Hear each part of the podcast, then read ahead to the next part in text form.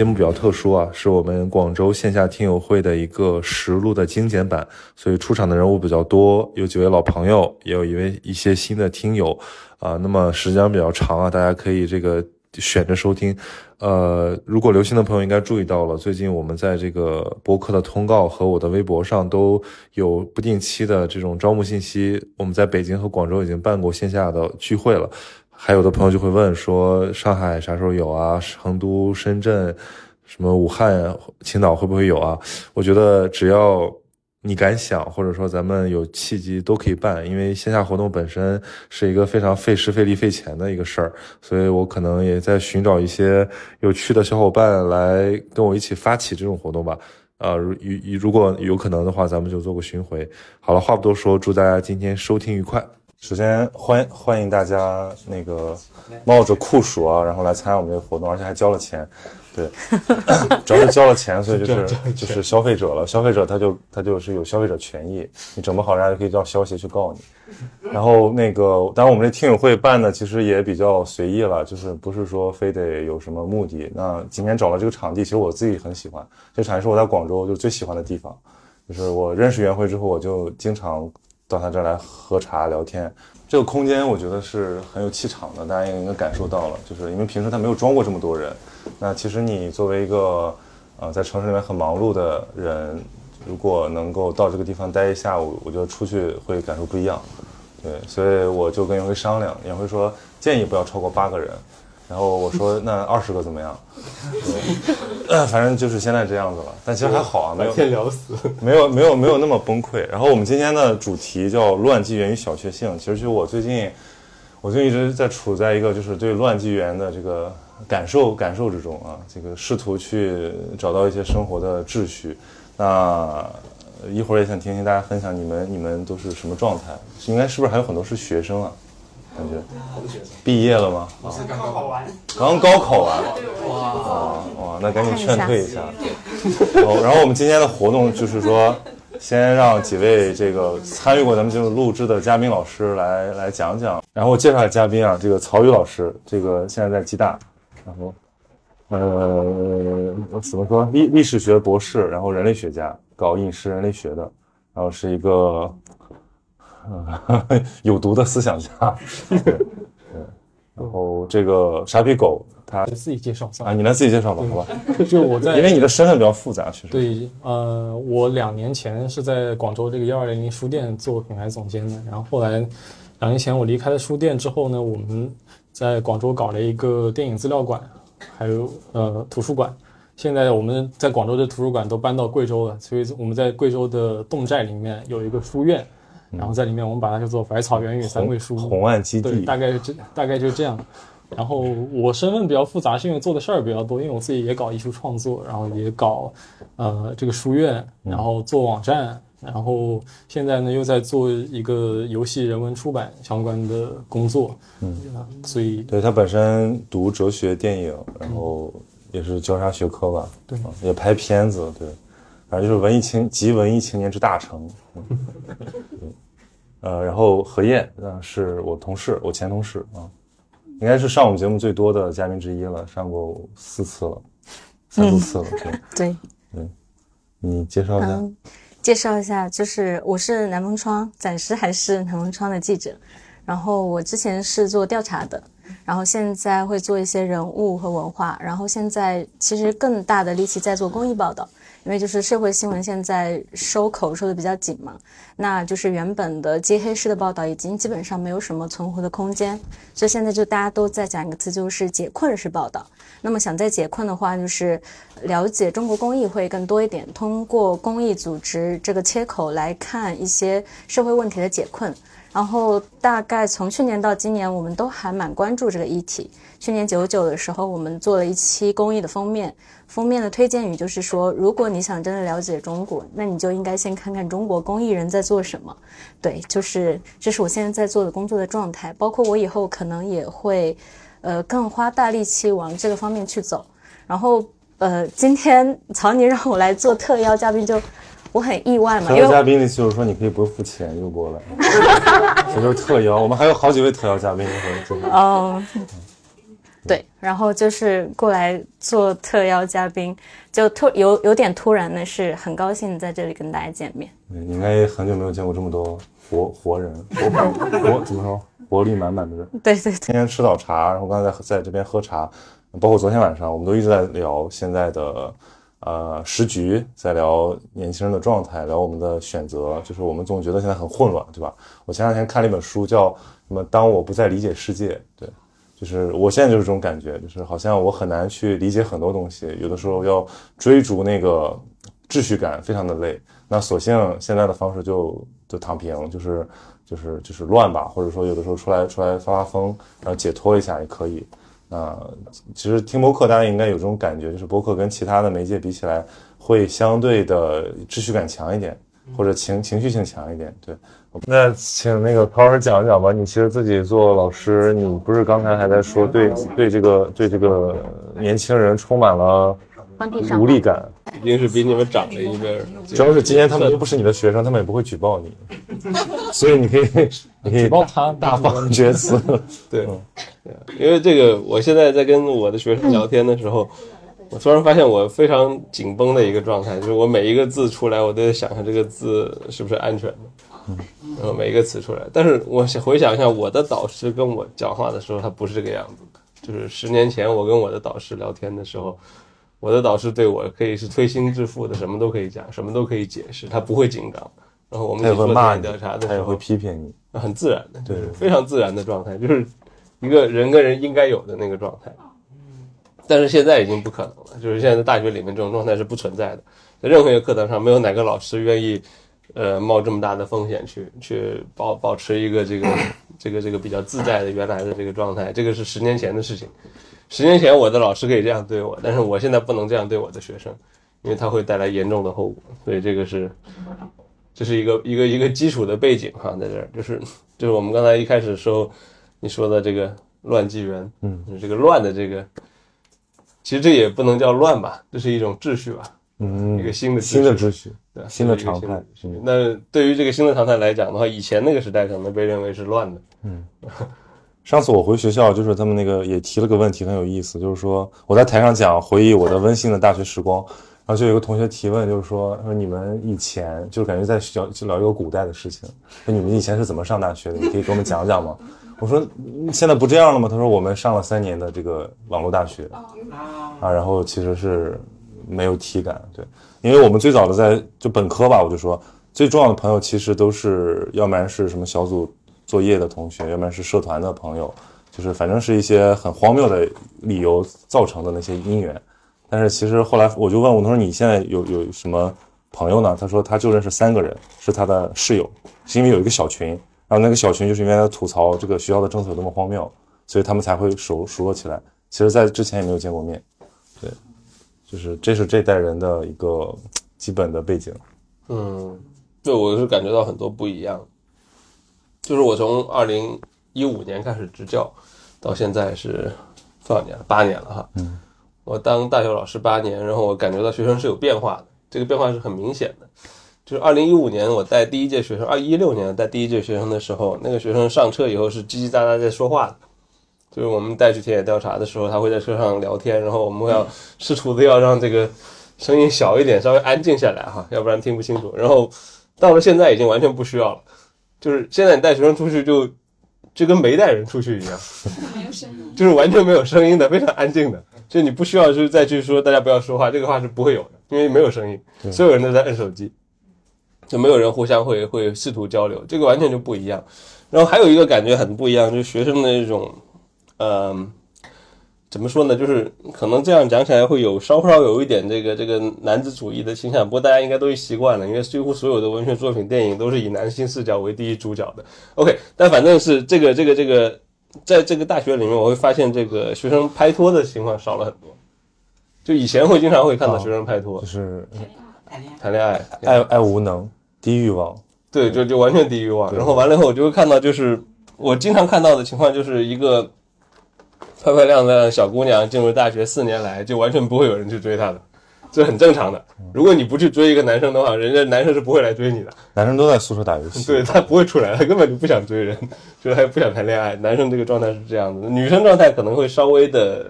稍好一点，我感觉就是可能对于这个谈恋爱还是有一个向往，但女生不需要男的，对，就是这就是一个悖论，对，所以就造成了就是大学里面就是。以前大学里面是个什么状态呢？就是反正我读书的时候，你任何一个犄角旮旯都有可能找到那种，这个这个亡命的小鸳鸯什么的，是吧？你在湖边上啊，在这个草丛里啊，在这个亭子里面，经常会看到很多。那现在大学里面就不太需要抢这种位子了，嗯，因为已经没什么人谈恋爱了，就是就很空，你知道吧？就所有人好像都在宿舍里面乖乖的打游戏，对，而且包括那种社团活动啊，那种就是社团早就死掉了吧？对对，因为三年不活动，社团就已经死掉了呀。嗯，就是三年不活动，就意味着你们要知道，就是原来第一届就是暨大是一个有，因为我现在在暨南大学教书哈，我以前在中大教书，那么暨大是一个有很强烈社团传统的一个学校，然后它的专上，比如说有像击剑呐、自行车，自行车还专门搞过这种呃，这个在全国的这个自行车的这种这个拉练的比赛哈，有搞过非常多的社团活动，但是因为这些老的人，他们是三年以前。接受社团活动的，他们三年没有招新，那么招就算是有招新，也没有办法开展活动。然后他们因为传统的这个社团的这个呃传统不能传下来，所以导致他们现在在重新恢复社团活动的时候，已经没有办法接上以前的那个东西了。因为原来那一届已经毕业了，就是叫经历过未往圣未往圣继绝学了，所以这个就已经没有了，你知道吗？真的，所以这个社团传统就已经，我发现就是整个就断掉了。就原来这个大学里面社团传统，有些有些大学社团有有一百多年历史的，那这些社团就已经基本上是，基本上在这一次就断掉了。就是在这个三年疫情，这个比抗战还猛，抗战都没断。我经常在疫情的时候我就说一句话，就是当时广州的春节的那个花市不是不办了嘛，停办嘛那个。其实停办几年就就没有了，对，它就慢慢就会消失的。对，就当年在一九三八年的时候，那一年的春节，这个呃。广州是被日军轰炸的情况下，而且炸到花市的情况下，哈，都仍然在坚持办花市。所以就说那时候有没有珍贵照片？就感觉好像那个英国的那个什么，就是在被在挨炸的情况下，仍然在办花市，就可以看得出来这个差距啊。就是这三年来没有花市，就广州没有花市的三年，其实相比之下，在一九三八年时候的广州，就是感觉人的这种精神状态有差这么多。嗯，就我们竟然堕落到如此地步。这个作为一个隐喻还挺好的，因为你说。不办了，是因为不让办，是一个有秩序的禁止。而就算战乱，大家有自发的需求，它其实还是一个怎么市场行为？对，就那个时候的。但大学也是同样的这个道理，大学这个社团活动的停止，然后还有一个大学里面的这个这个这个比较大的改变，就我觉得即使现在恢复了线下上课，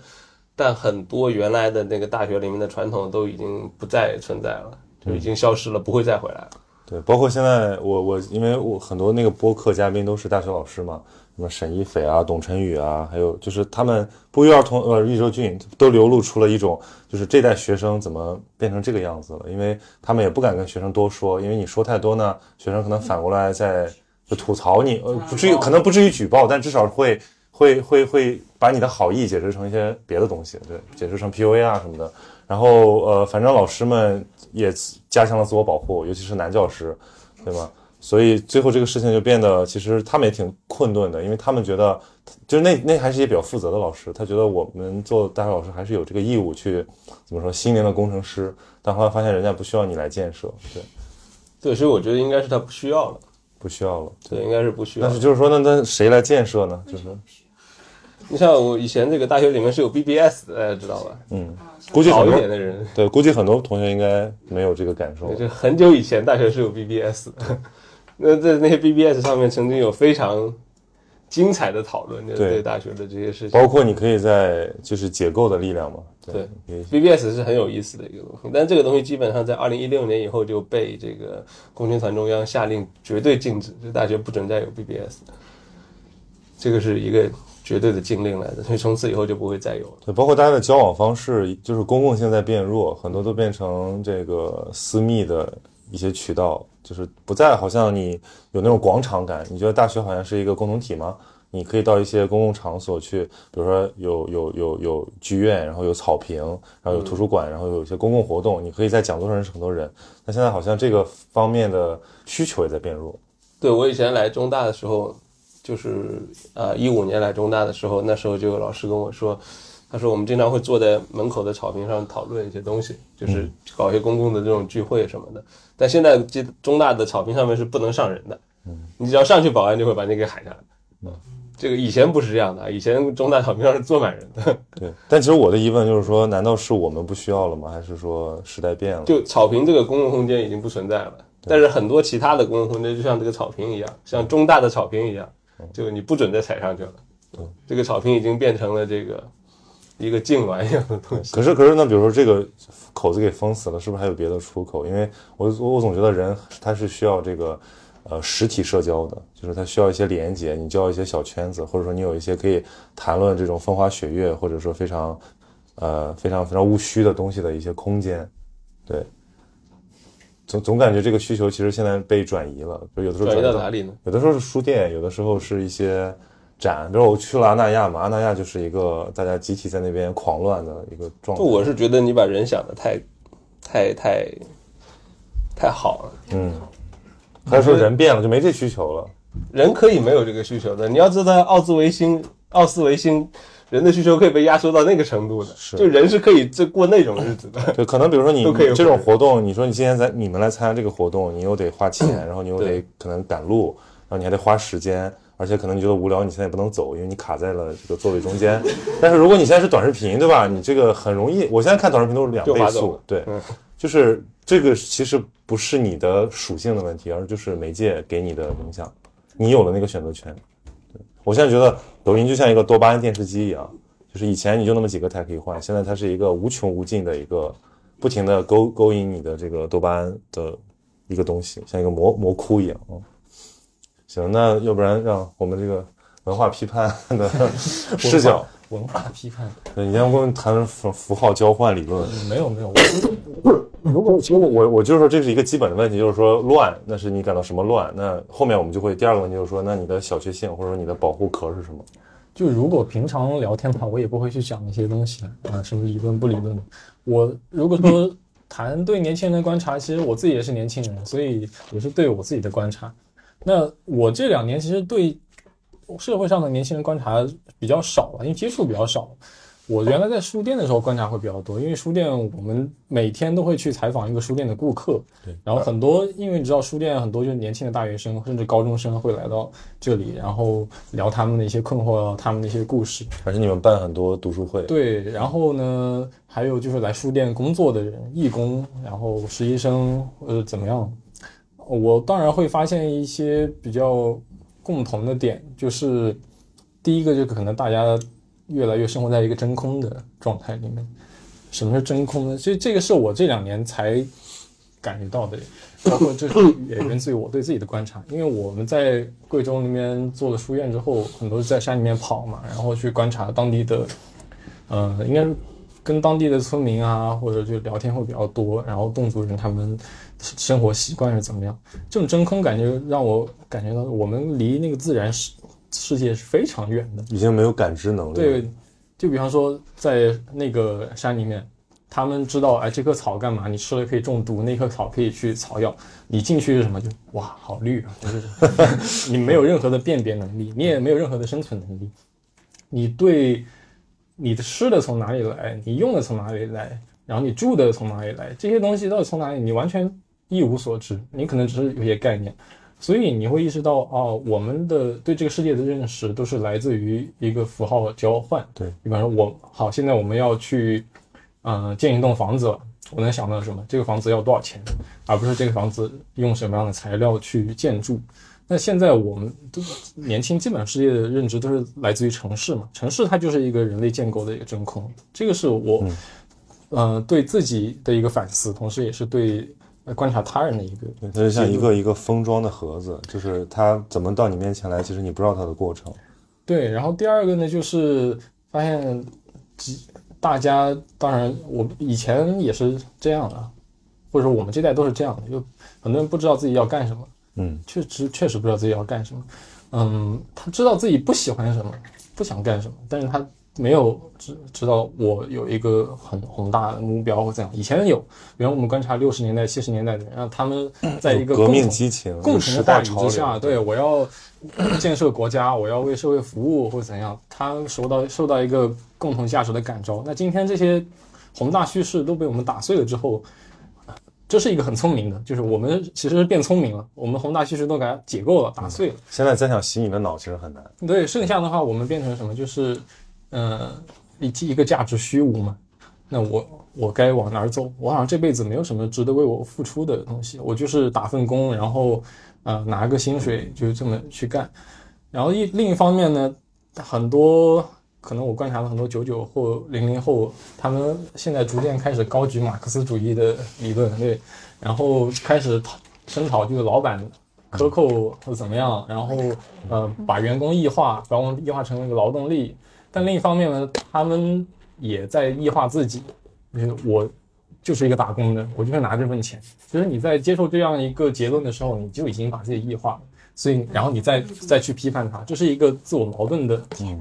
状态。然后我身边很多朋友呢，他确实就年轻一点的，跟九九后、零零后呢，他们就不能干，一般工作都干不长，干个一两年就离开了，然后再再找下一份工。然后有的人他干干脆直接 gap。对。但这个 gap 呢现在，不仅是 gap year，还有 gap day，对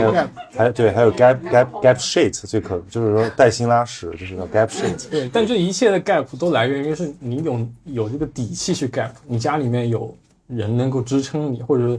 呃，你 gap 一年，你爸妈可能还会给你一点两三千块钱的生活费每个月，然后让你支撑下去。那对于以前的人来说是没有这个物质条件的，你只能干，对不然你就饿死。所以我们经常说躺平躺平，但是你能躺下去，是因为你下面背后没有那个刀尖，没有火海，所以你能够躺在一张床上，而不是不至于被刺死。嗯这是另一个。那第三个就是一个普遍抑郁的情况嗯啊，因为包括我的妹妹也是这样，她呃大一的时候去绵阳那边上了大学，也是读汉语言文学，然后她读了一年之后就回来休学了，休学一年回来，然后也没有告诉我外公外婆那些，就我说为什么？然后他我爸就说啊被诊断为重度抑郁，哎，你妹妹是这样，我有个妹妹也是这样，就对是对重度抑郁，然后呢，她大一挂了很多科，她有点她我也不知道，因为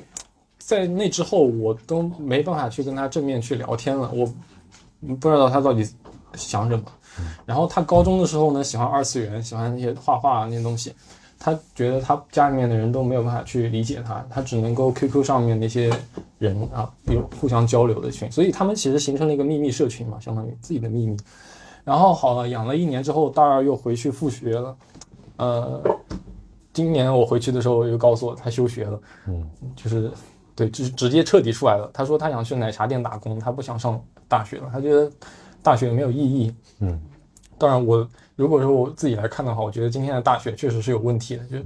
就会让自己的学生觉得上这个大学没有用。那另另一帮人他可能会说，我不如上天天上 B 站，我 B 站大学对吧？比如说他他现在觉得他要自食其力去奶茶店打工，可能他上过大学，他就他找不到别的工作，但他又不能接受这个打工的现实。我，嗯、对，因为他没有去打工嘛，他没有，他只是觉得上大学没有意义，仅此而已。当然，你也可以说，今天在中国的大学，大部分确实是没有意义，少 少部分是有意义的，大部分是没有意义的。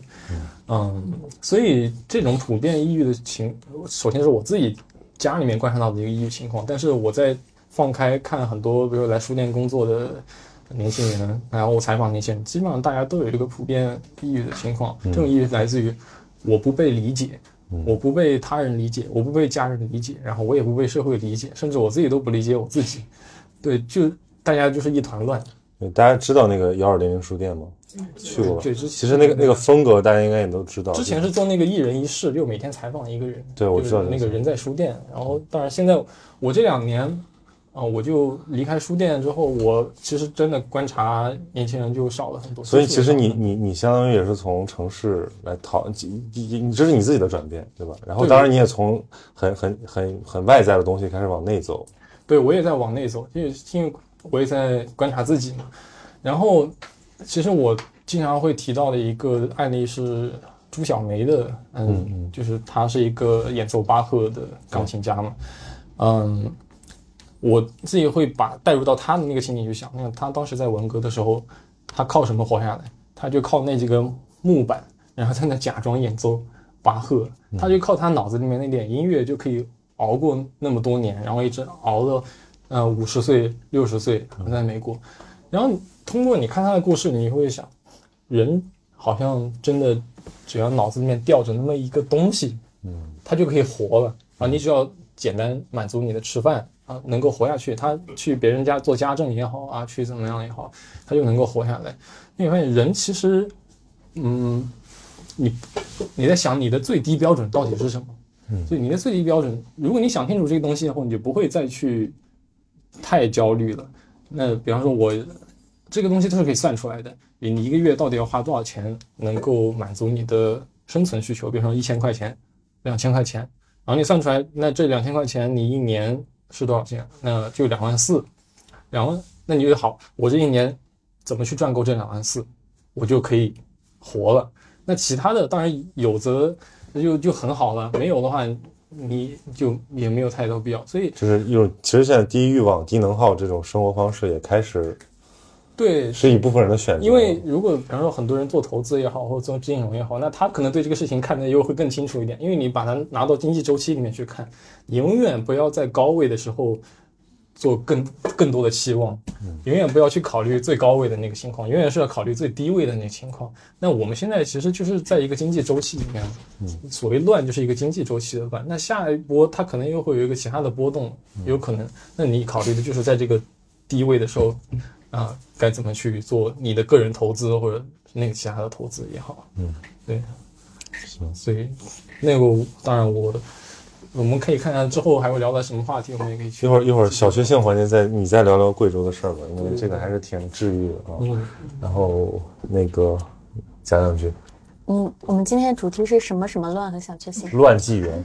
看过《三体》吗？我要解释一下啊，嗯，解释一下就。是看过《三体》吗？大家都知道乱纪元什么意思吗？就《三体》里面的设定就是三三三体星灭亡了，嗯，是因为他们进入了他们的乱纪元，就是他们有三个太阳嘛，纪元，对对对，就是就是说白了就是一切坚固的都烟消云散，嗯，秩序变得不可预测，嗯，然后好像人有一种被无力感吞没，嗯，然后绝望的感觉，嗯，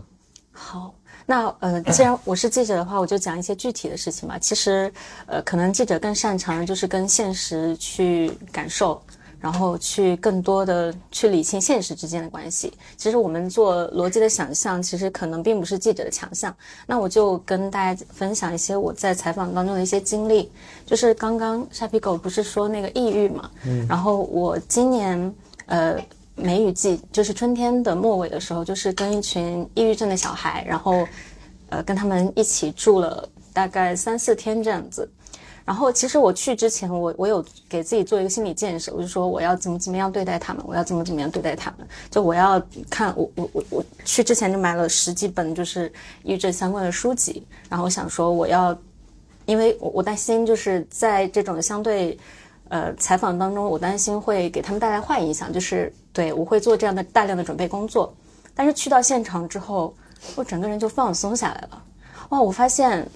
他们这么可爱啊！就是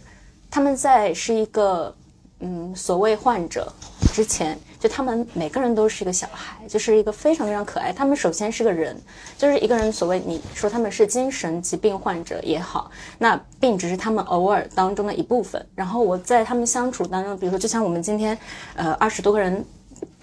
坐在一起，然后就有一个女孩，就是她有一些抽动，就是你们有见过，就是有有一些精神疾病的小孩子，他会抽动，对吧？然后他抽动之后，就是他会大哭，会情绪失控。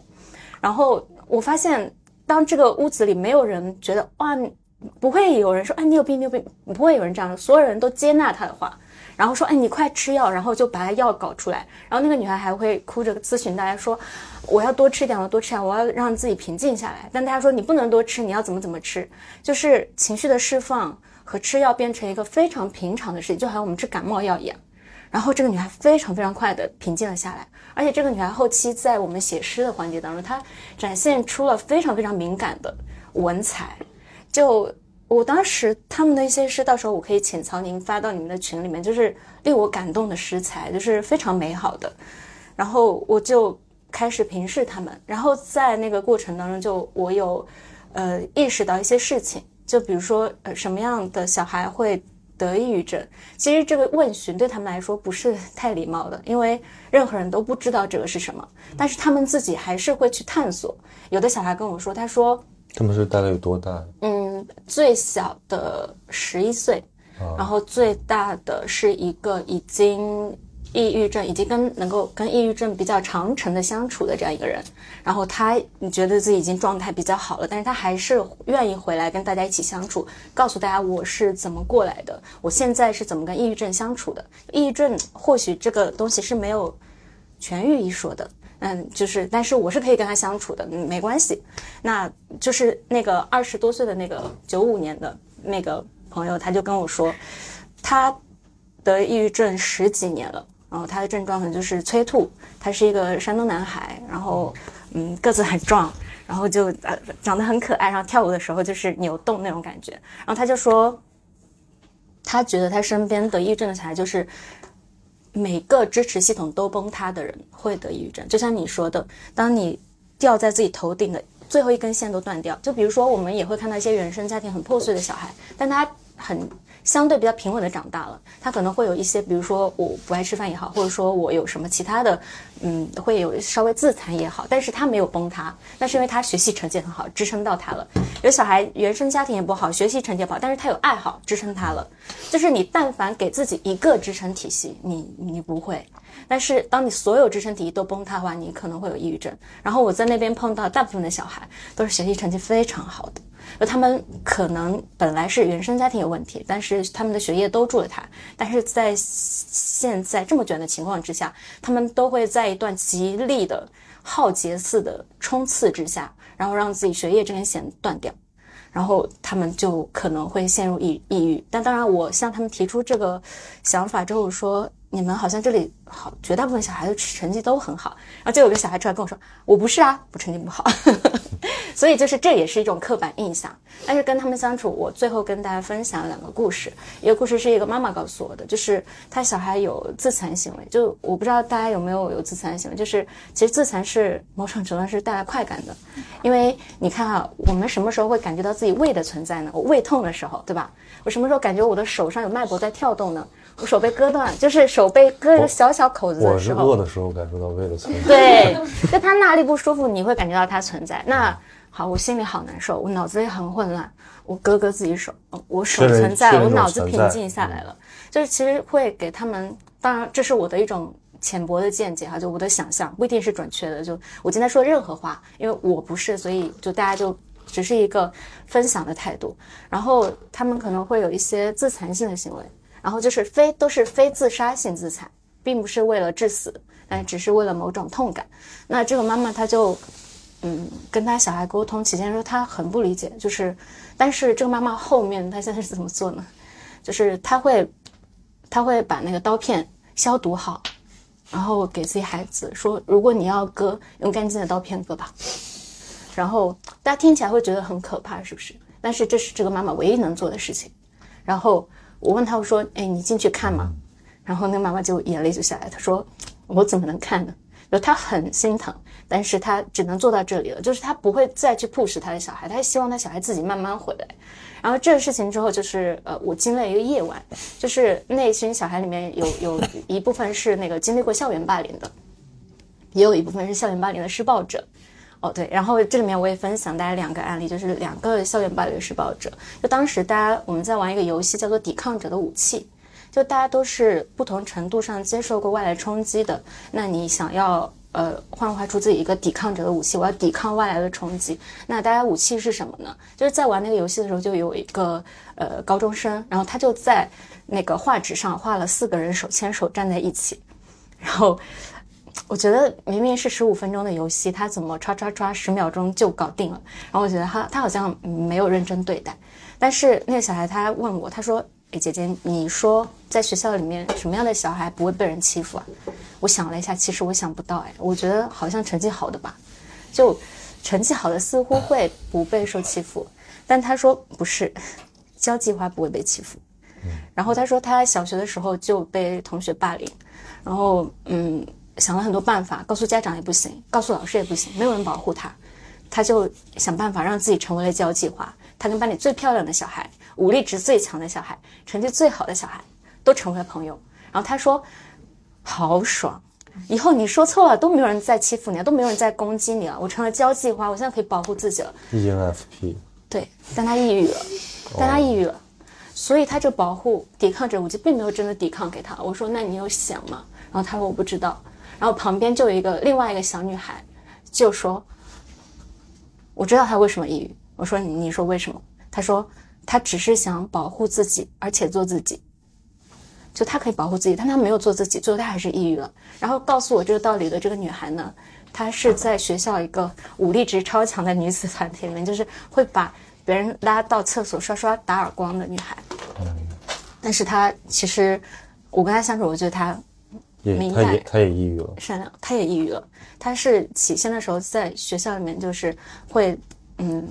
可能会暴力别人，但是到高中之后，他遭遇了某种冷暴力。然后因为那我就不细说了，总之是他抑郁了。然后他现在非常想好，然后他在这样的一个大家一个抑郁症的一个朋友的圈子里面。然后有，嗯我很奇怪，就是明明有的人在学校里面受欺负了，有的人在学校里面是欺负别人的，但是他大家在这样一个大家知道彼此都是抑郁症的情况下，大家竟然很能很和平的相处，没有人去责怪别人说，哎，为什么你在学校欺负别人？好像我我们彼此在不同就不学校，像微博网友一样，对对对对对，同但他对别人没有很深的评判，但是有一天晚上就有事情让我，就我当时只是听，但是离开那里之后，差不多一个多星期之后，我自己坐在车上，不知道为什么，就我突然想起这个事情，我就眼泪下来。就是这个事情是什么呢？就是呃，其中一个小女孩，她是学校那个校园暴力的受害者，然后她呃，她那天在那个白天就跟同学起了冲突，然后情绪一直都平缓不下去。然后在那里的时候，她就跟那个武力值比较高的那个女孩悄悄发消息说：“我可以跟你玩受虐者游戏吗？就是你你可以你虐待我，对你虐待我，然后我想平静怎么样？然后那个女孩她也不知道怎么办，她不想打别人，然后她也不想，她已经当别人是朋友了，她更不想打他，但是她提出了这样的请求，没有办法。然后他们晚上就在外面草坪上散步，然后结局是就是那个武力值很高的那个女孩，就是他亲了一下那个女孩，然后他就走了。他他只是回来告诉我这个事情，然后嗯我电影镜头般的，对，就是他不想伤害别人。然后我意识到他们其实每个人都是非常非常善良。我不知道大家，其实我很难很精准，因为我到现在都理不清我听到这个故事自己的感受。但我就是会在可能后劲比较大吧。我我现在也不知道我以什么样的情绪向大家讲述这些故事，但大家就只是听就可以。然后对，就是跟他们相处的过程当中，这是我的一些感触，就是他们都非常非常的，嗯，对。然后我回来之后，就我当时会跟那边有一些专家会有聊，就是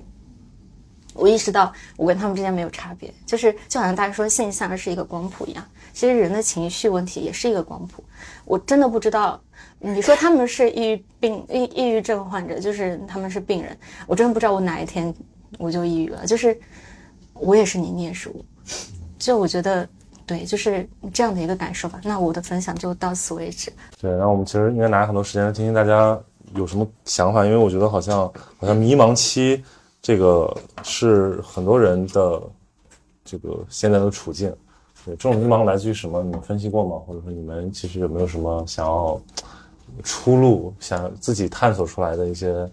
啊小的方法，可以可以告诉大家？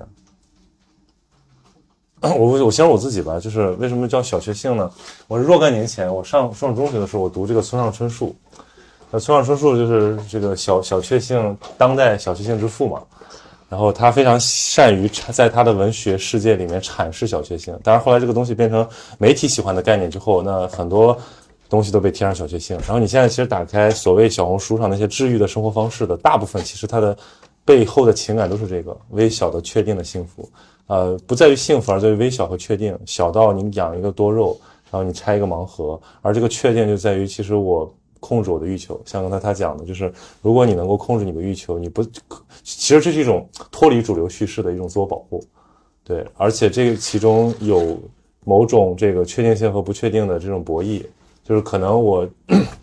像有各种各样的盲盒，对吧？那个杜世超很爱吃这个叫外卖盲盒。然后经常在我面前夸耀，他点一个外卖盲盒，然后他他说我说你点的什么盲盒？他说麻辣烫。我说麻辣烫 就是那几种东西嘛，所以盲不盲盒根本就无所谓。但他说这个就是他的一个小确幸，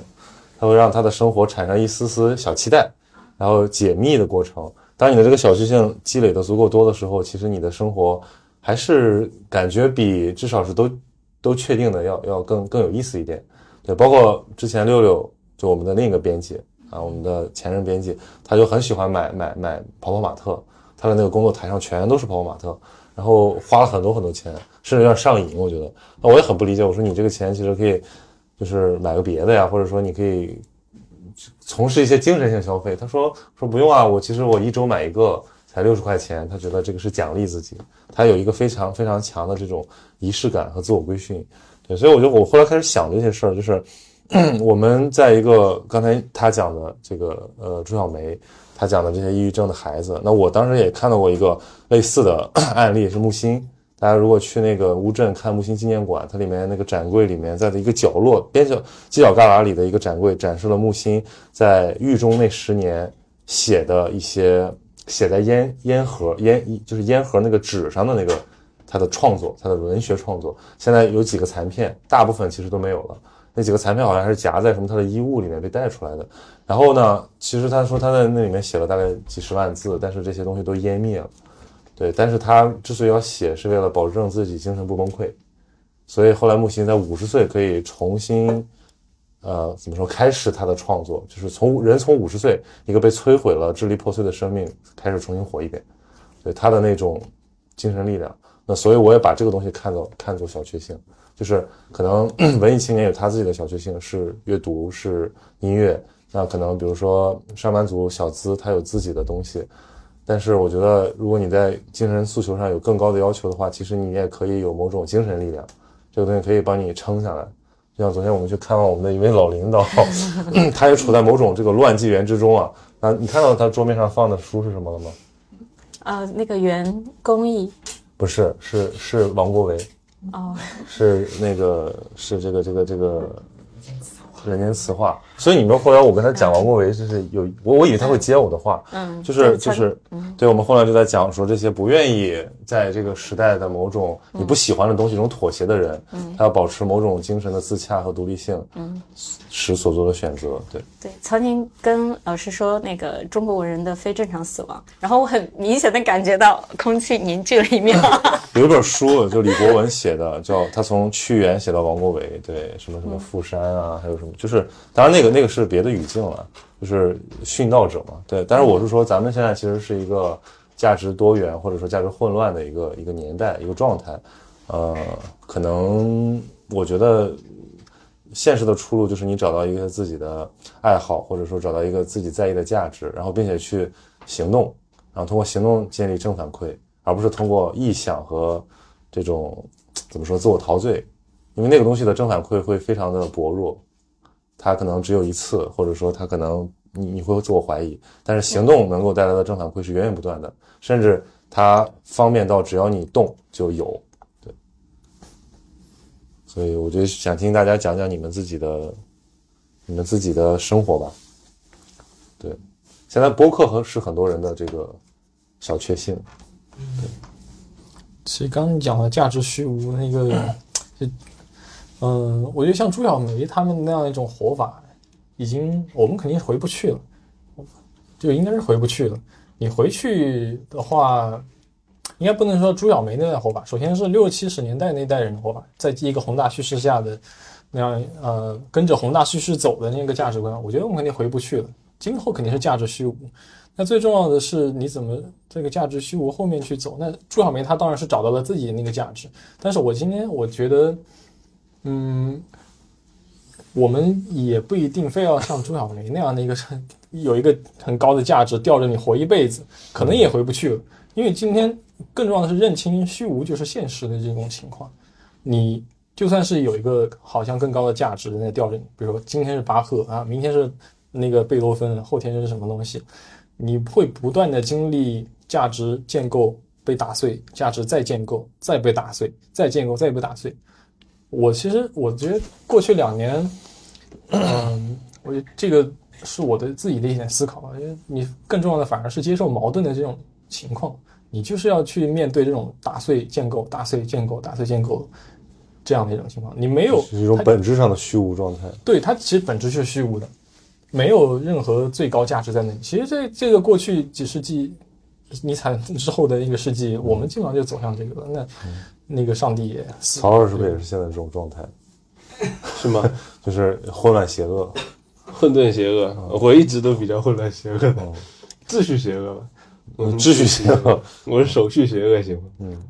然后另外一个我自己的想自己的一个反思也是，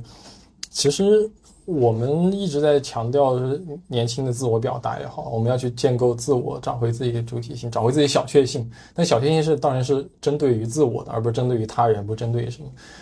那我的想法是，有时候把自我放下，可能会活得更舒服一点。是啊，就不要太强调你那个 ego 或者自我，甚至如果我们从哲学上的角度会去讲的话，今天你看到 Chat GPT 人工智能这些出来，你会发现自我意识它可能就是一种涌现的东西出来，没有没有真正的自我在那里的。我们都是一个话语交织中间的一个结，我们都是网络当中的一个结，这个结不代表你有多少东西是绝对自己的。世界上真的有绝对自我的人是非常非常少的。我们大多数人都是回声壁，嗯我们在复述别人说过的话，我们都是复读机，其实，所以不要把那个自我看得有多么了不起，多么重要。那，嗯、以前我反思自己，包括我看那些同龄人或者其他人，都是一样，就大家强调自我表达，尤其是艺术我要干什么？对，对，我要干什么，我要做什么，然后我的价值什么，我，尤其是做艺术的人，尤其是这样，就自我很强。但我发现，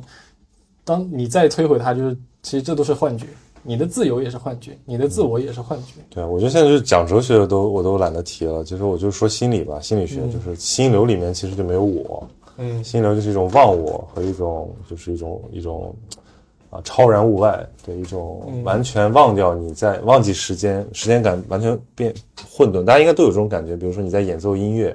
啊，你在你在狂欢，或者说你在，但是一定要专注的在某件事上的时候，你会忘记。你突然发现，哎，怎么天都黑了？然后你心中生出一丝愉悦感，那个愉悦感来自你的，呃，这种正反馈回路。对，这个东西跟你去在那儿烦烦忧的，脑子里有很多东西，然后不不能专注的去做一件事儿的时候的状态完全不一样。对其实说白了就是想让自己活得舒舒服一点。就是说，你把你的身体伺候舒服了，就骗骗过他。像像一个是从理性的角度啊，我怎么解决我生存的问题，就是我肉体的问题；第二个是我怎么觉得生活有点意思，能够让我继续下去。那我们讲，比如说加缪的西西弗斯神话，他提出就自杀是什么？自杀就是生命没有为没有值得为之而活的东西。你就首先落入荒诞，你落入一个抑郁的状态。抑郁就是你觉得什么都没有意思，什么都没有意思，包括我自己的生命也没有意思。那我们其实就是想找点有意思的东西，但这个有意思的东西可能不一定会一直有意思下去，它是阶段性的。我们就不断的去填充自己的这个快感，然后找找一些一轮又一轮的。然后前段时间我们在读那个雅斯贝尔斯的呃哲学的时候，就会提到一个东西，就是信仰的问题，faith。因为我们今天大家都没有 faith，很少有人有 faith，但其实这个东西很重要。这个信仰不是说那个世俗宗教的信仰，你信上帝啊，或者信什么，而是你信仰的这个能力。Can you believe? Can you believe something?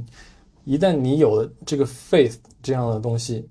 就像朱小梅对巴赫的那个 faith，不是对，不是说他喜欢他，而是他就跟随他，愿意献身。其实那个《三体》里也写了，三体人最后他被摧毁，他之所以没有干掉人类，就是因为人还有信仰。但三体人在乱纪元里面已经没有信仰了。就是你会发现很多东西用理性是没法解决的，就是所以在雅斯贝尔斯那里，就是理哲学其实层次很低的，嗯哲学它是第三层的东西，基于爱，第二层的东西才是第二层是信仰，嗯因为你那个理性无法解决，理性最后能出来的就是二律背反，就是矛盾。那你最后能够吊着一口气的东西，就是你信仰的力量，而不是你信仰的那个 object 那个对象，而是你那个信仰本身的东西。有时候信，就其实现在你信什么都可以，但是你得能有这个进入的能力。对，但今今天我们大多数这个能力是被剥夺的，因为到以以前，比如说大家信那个呃团结就是力量啊，信那个红色这些东西，那今天我们我们。这块东西被打碎了之后，我们如何去重拾信仰的东西？这个是成缺失的。反正一般搞这种讨论呢，就会大家会说我讨厌什么，我反对什么，我不喜欢什么。但最后你说，那你是什么？你要什么？呃，你信什么？最后其实发现那是个空的。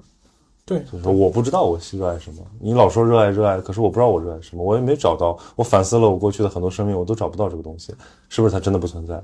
我说那我也不知道，我那我只能把这个东西解释成一个机缘巧合，就是人出于某种机缘，他可能，比如说你为什么喜欢音乐，对吧？或者，嗯，你为什么喜欢写作？对，你为什么喜欢到处走，到处去有好奇心？就是这个，我觉得都很偶然吧，或者说，嗯，是偶然。他他得到某些偶然的庇护。人，其实人很难去接受一个事实，就是这个世世界的基底可能就是无序的，它就是一个。chaos，它就是一个混沌、混乱。我我其实我我可能是你的另一面，就是 就我我是很执着，就是执念比较强的人。但是其实你们刚刚说的那些词就是自我什么，因为我不知道，所以我就不用那些词。就我就我还是去讲具体的事情，呃，可能跟你刚刚讲的那些都有隐隐的对应。那我们你应该我我们应该能懂彼此的意思。对，就是，就比如说我进到这个行业以来，就，嗯，有有几个鼓舞我的瞬间，就是，可能都是来自同一个，就是我们昨天晚上去拜访的那个老林老师，对对对，就呃，我进来这个行业第一个，应该是第一个或第二个教师节，就是，呃，他比我大差不多十几快二十岁这样，然后一个第一个教师节，我就给他发消息，我说老师节日快乐，然后很简单的话，然后他就回我，他说。呃，其实，与其说我是你的老师，不如说我们是同道。嗯，这句话给我很大的鼓励。然后是啊，对，就非常。他怎么跟我说？就是都出来喝酒啊。然后，然后第二件事就是我去上海财经大学采访一个那个被性侵的女孩。嗯，当时那个案子还挺，就是我在，呃，我已经跟那个女孩约好了要采访她，但是。当天晚上可能在等待的记者比较多，上海有一些，然后有《新京报》那边，北京的记者也有过去，然后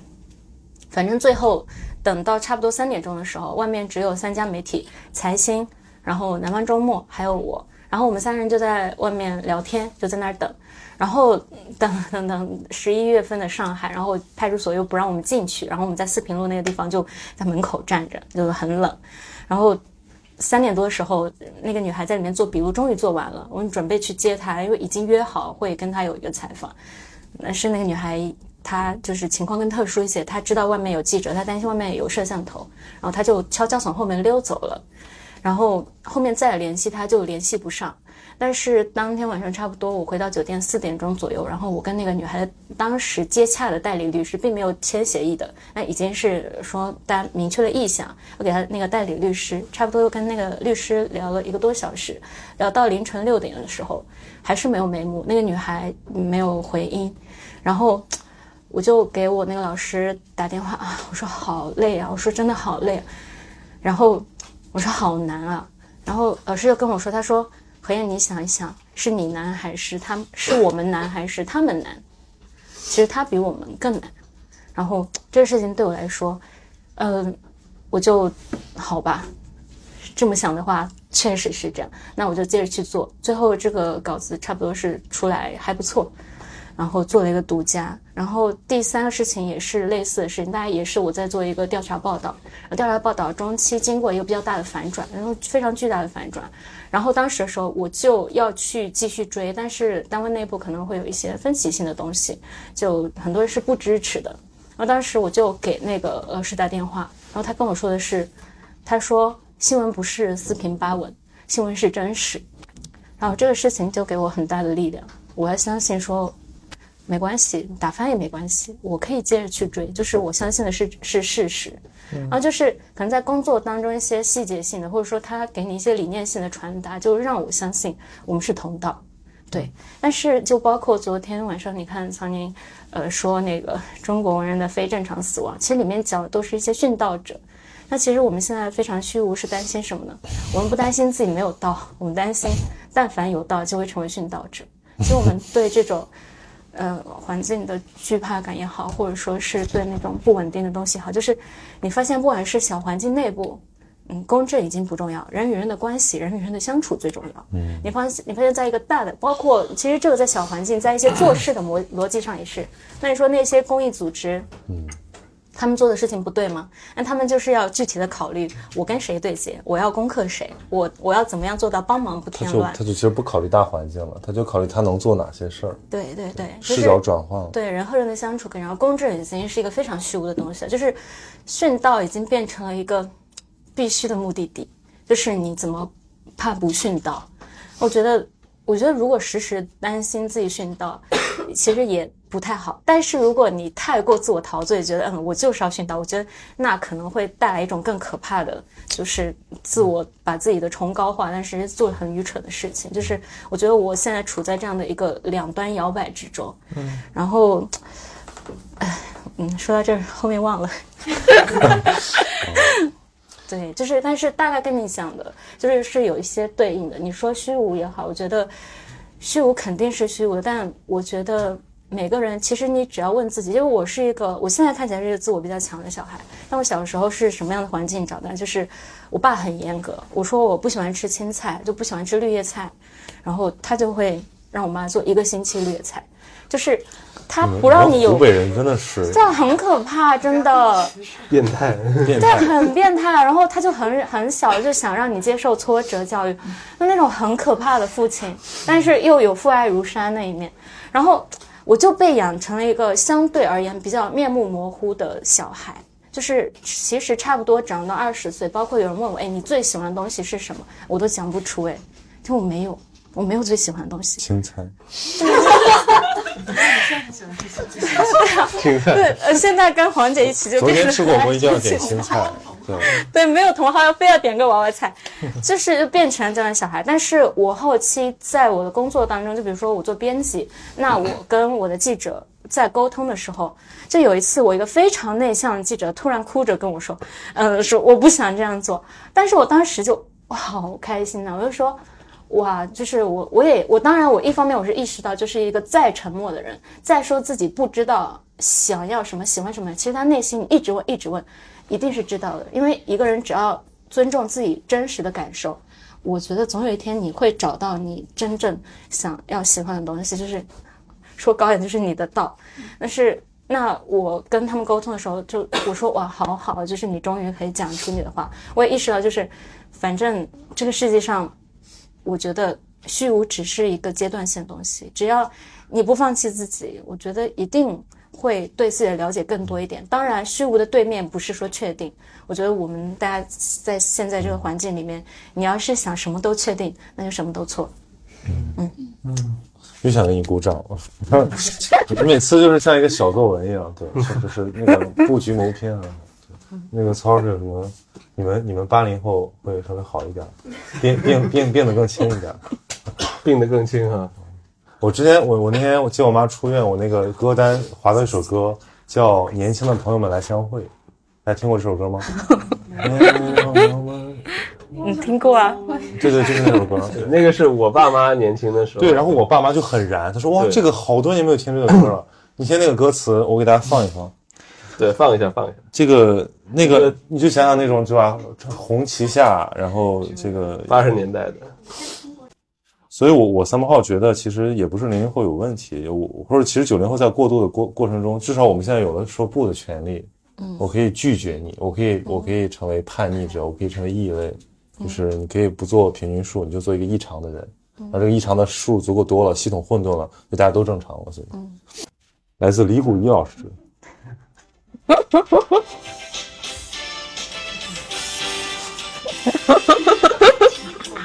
我听过啊，刚刚韩愈还唱呢。就你们现在听可能就有点儿很难代入，就是但是你要想，曾经有那么几代人，他就就共和国有那么几代人。就是也就那一代，啊，就是那一代，他们的情感就真的是在至少在青春期吧是很单纯的，嗯，这应该算六零后，对对，五零六零六零后，属于我们八十年代新一辈嘛，就是他他们在八十年代的时候就开始奋斗的时候，对。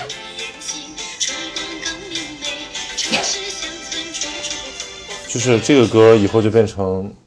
对，其实可能就对我觉得现在听挺好的，就是你可以回想哦，原来我们还有过那样的时候。，对，就是要读解了，对，因为那个，我记得我跟我爸妈说的时候，他们就说起，因为我爸妈是五五十年代那一代人，然后他就说那时候高考就取消了嘛，嗯，那我们家成分也不是特别好，所以那个工农兵上大学是不要指望了哈。就那时候他就说起就是以前的那些事情的时候，就觉得就是。就是他们到了这个是是呃这个大高中毕业以后，就等于没有任何希望了。你要么就下乡，嗯，要么就是留在城里面是不会有工作的啊。然后完了以后，其他的这个这个这个所有的渠道都已经关闭了。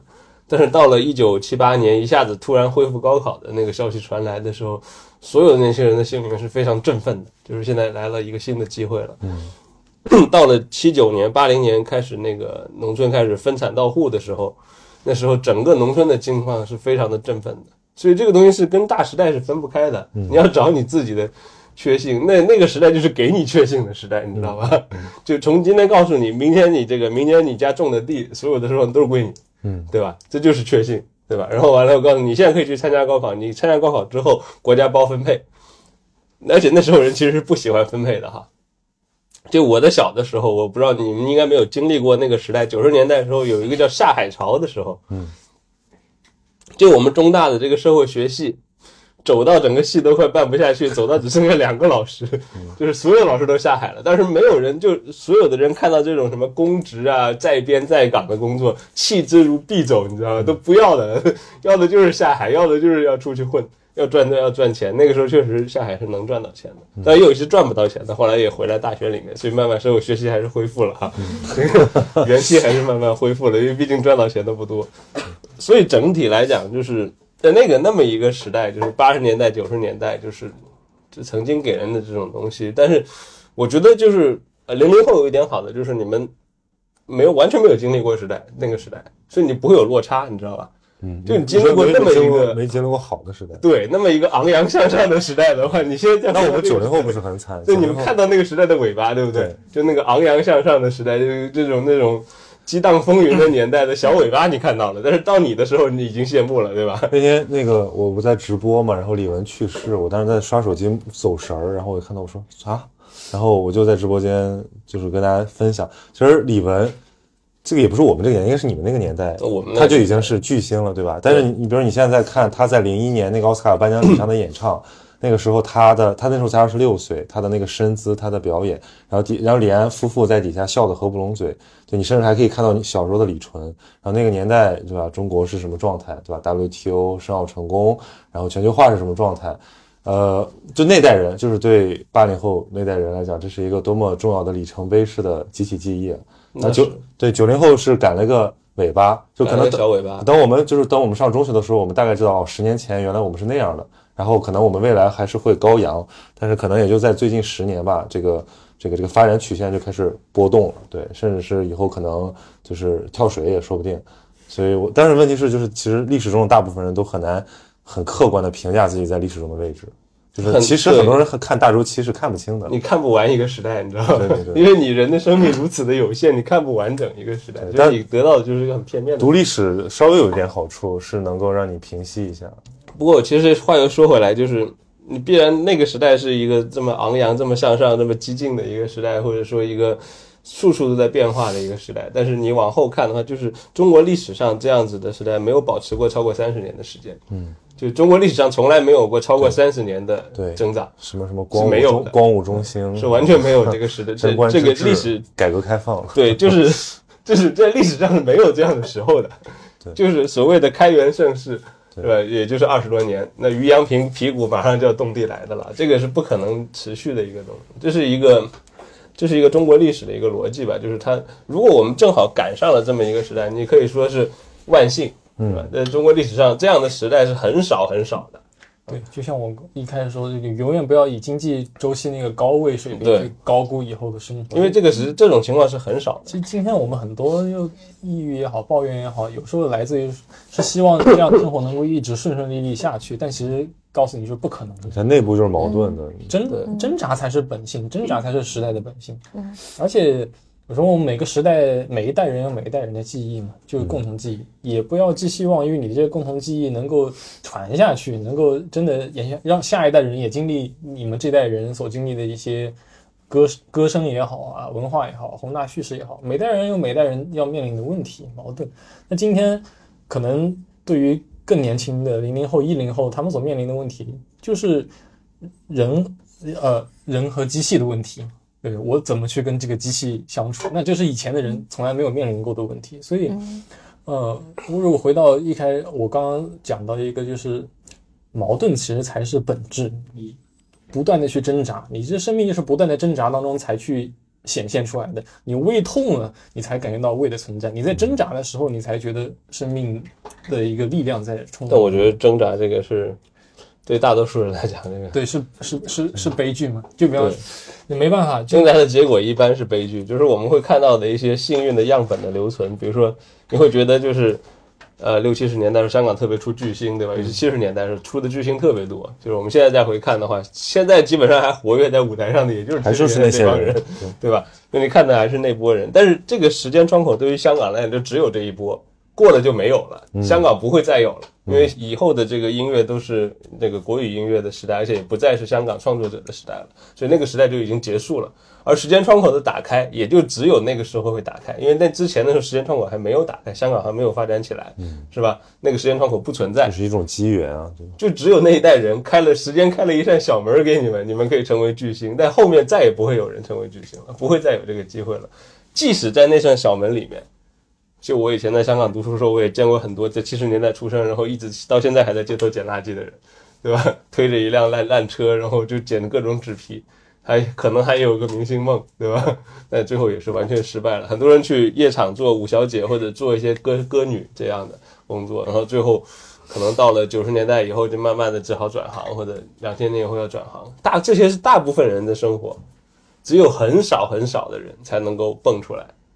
那台湾也是一样的，就是你看很多台湾歌手，你会觉得哦，他原来就是在这个这个这个啤酒街卖唱的小姐，然后他就能够成为大明星。这种情况可以说万中无一，就大部分的人他就是沉沦下去了，他 struggle 的结果就是很痛苦。所以我现在的感觉就是不要 struggle，对不对？你何必呢？对吧？但我觉得就是 struggle 不 struggle 这个问题，很大程度上，你的个人的七喜，这个只是个人能够影。响的因素其实没有。我说怎么那么跟着时代？去走呢？就是时代让你 struggle，你没办法，你就是被时代卷进去。我的意思就是说，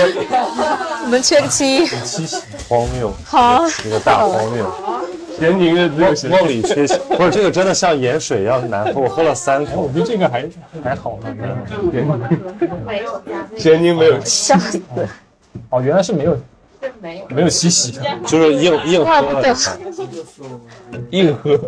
因为我刚才实在忍不住，我给那个店家发消息，我痛斥他，我说你这是假的，我说怎么没有喝过这样的咸宁七？他说有有单独配。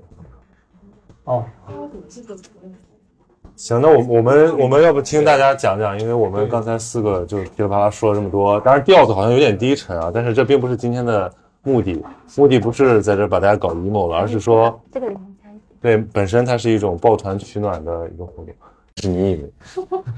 然后我就因为我跟何燕是杂志社的同事嘛，就是，然后同时呢，何燕还是我的编辑。编辑的意思就是，呃，他可能会给记者派题，他可能会问你，哎，这个题你感兴趣吗？你可以写吗？就会有一个沟通。然后五月份的时候，那个龙船不是很火嘛，他就在那个短视频里，就是很多那种猎德的村的那种房东，他们都在爬龙舟嘛。然后这个在短视频上特别火。然后何燕有一天就跟我说，他说：“哎，你们家有没有爬那个龙船？因为我们家是在佛山的一个村子里。”然后，然后我就想起，哎，我们村好像就是我问了一下我爷爷奶奶，然后他们说，哎，是真的有这个龙船，一系列的这个习俗，就是把它从土里面挖出来，然后放鞭炮，为什么要埋进去？因为放在那个泥里面能保存能保存的三千年是万年。哦，对，就是它那个土是它那个龙船的木是一种特制的木，那个木就适合在那种潮湿的环境里面生存。所以每年到了这个赛龙舟的时候就把它挖对，就这个龙舟祭，然后就会把全村的那种青壮年就会集合到一起，然后就整体把那个龙船给挖出来。然后荷叶就很感兴趣嘛，我一开始心想，这有什么 好好那个什么的？就是我每年都会听说，但我从来不会去看，因为大家都觉得很习以为常嘛，就是在身边发生的没有什么新鲜的事情嘛。然后直到何燕特别感兴趣，我心想，好吧，那我带他去看一看吧。然后我们两个就去了，就早上八点多，就他我带他去了我家住，然后住一个晚上。第二天早上八点多，我们就很很早起来，我们就去看了这个仪式。其实其实挺红，就其实挺壮挺壮观的，对，因为就是很多人在一起，大家比如有些人在烧香、烧祭那种东西嘛，就是他们在祈求可能一些好的意头，然后有有人就在有小孩在那敲鼓、敲锣打鼓，然后那种大人就到河里面一起去把那个龙舟抬起来，然后抬到那个江河道那里，就然后大家就一起吃午饭。其实这个仪式让我很震惊，对不对？对，就让我很震惊。我从来不知道我们那个破村，就是因为我以前觉得它只是一个很普通的村子，但是其实我了解了那个历史，还要跟村里的那些叔叔阿姨聊了之后，我就会发现，原来我们村有一个很完整的脉络，就是它关于龙船，关于其他的各种节日，他们都有他们的一个一套那种组织的形式，其实非常完整的。就我以前完全不知道。我就觉得，哎，就是一个很普通的村子，没什么特别的。但这次跟何燕一起就是操作这个选题嘛，就让我觉得我对我自己家有更多的了解，就是这个了解其实是很很重要的。我觉得可能很多人他可能出生在一个地方，但他完全不知道那个地方是什么样子。以前看一个日本网友发的帖子嘛，说小的时候身边有那种怪亲戚，远离大家族，远离习俗，到外地去打工，从不回来。还单身，后来我们成了那样的怪亲戚。对，这个就是你说说重要就是说找到自己的根系，对不管是你家族的，还是说某种意义的根系，其实你会安稳很多。对，然后也呼应你说的，就是你的自我没那么重要，你其实也只是链条上的一个环节。就包括我在侗族的寨子里面，如果就我这可以讲点实例的，你比方说，嗯、你如果你去世了，那你是会有一个很盛大的葬礼的，然后大家都会莺歌载舞的，然后很很高兴的送你回去。那侗族他有这样一个习惯，就是，嗯，他们五十岁的时候基本上就把自己的棺材给做好了，然后放在他们的粮仓下面，所以就是，而且你还可以提前躺进去试一试，然后他们对，然后包括他们的寿衣也都是提前做好的。那些老人家他有时候也会穿自己的寿衣出来走两步，就 就为什么会这样呢？就是他们不觉得死亡是一件虚无的事情，对，它不是绝对虚空，他不是说我死了就什么都没了，我死的是什么？我死了可以跟我的先祖先烈啊一起摆在这里，受大家供着，这是一件非常幸福和光荣的事情。然后第二个，呃，我死的是什么？就是落叶归根，因为他那里还是土葬嘛，我就进入到我这个大自然的循环当中，我的尸体可以滋养这些浮生物，可以滋养这些，呃呃水稻啊，什么东西都可以，反正我回到我的大地这里来了。所以这个他的死亡并不是没有了，对我们来说是这样的，对我们来说就是死亡就是没有了，你这个人的精神也没有了，你的肉体也没有了。所以我当时那个不断的在想这件事情的时候，就觉得，嗯、可可能我们今天在城市里面的这种虚无主义，就是一方面也来自于这种，嗯、宗族、嗯宗家族的对那个消逝。对对，因为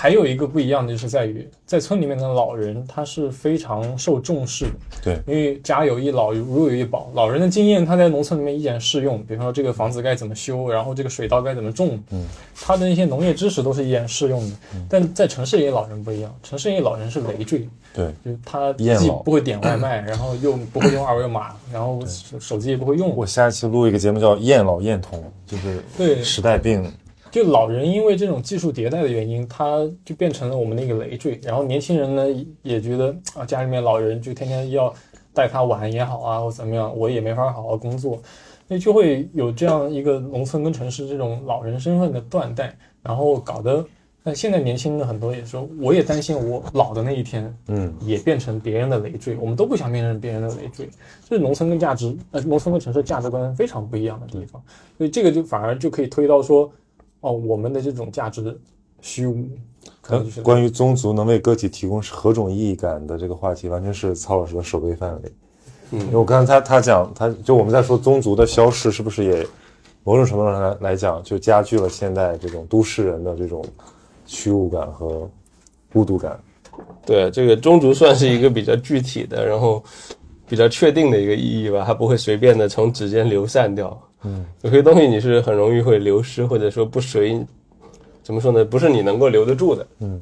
但现在在一些地区或者一些小系统里面，其实还是有很强的意义感。对，是有的。对于一些就是或者说呃一种类宗族的组织形式，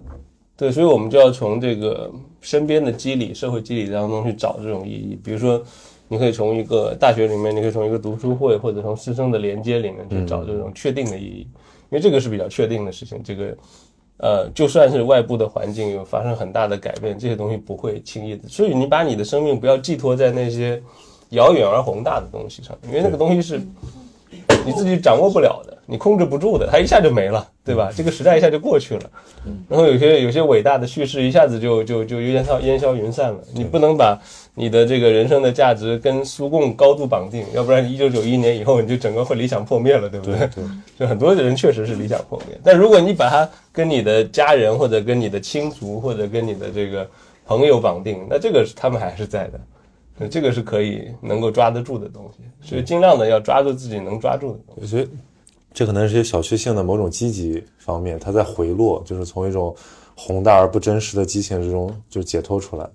其实这里面你可以再往里面推一个，就是你不管活在宗族里面好，还是活在朋友之间也好，或者活在大学里面也好，你总是在活在体系之中。嗯，然后你的小确幸，你如何获得那个确定感，就是在于你能够在这个体系之中找到一个自己的位置，你对这个位置是确定的。那但这个里面的前提是什么？首先，这个确明确的是小确幸，不是明确自己，不是绝对的自己，而是在体系中的位置。那在于你如何去认识这个体系。嗯，你不知道这个体系是什么。所以我一开始说，我们今天活在真空当中，就在于你不知道你的你是在哪某个体系当中，你家族体系没有了，你都进不去。对对你是一个就是大学离群所大学体系你也你也搞不清楚。然后学生呢，很多是在于什么？因为我们都生活在大学的真空当中，把社会完全隔绝开来了。隔绝开来之后的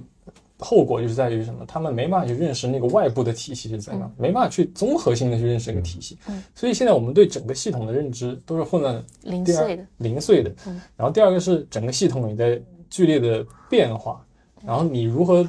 你永远不可能去把握一个确定的稳定的体系，因为我们讲复杂系统，就像气象系统一样，嗯。气象系统是无时不刻在变化的，你唯一能够把握的是一个流变，是一个流，所以这种小确幸，你只能在那个体系当中去。还是拥抱 flow 吧，好吧，最后哎，我我我补充一点，就是跟黄姐回家那个龙舟的时候的场景，就是黄姐跟她回家，就是我特别开心，可能是我整个六月可能最开心的记忆。然后，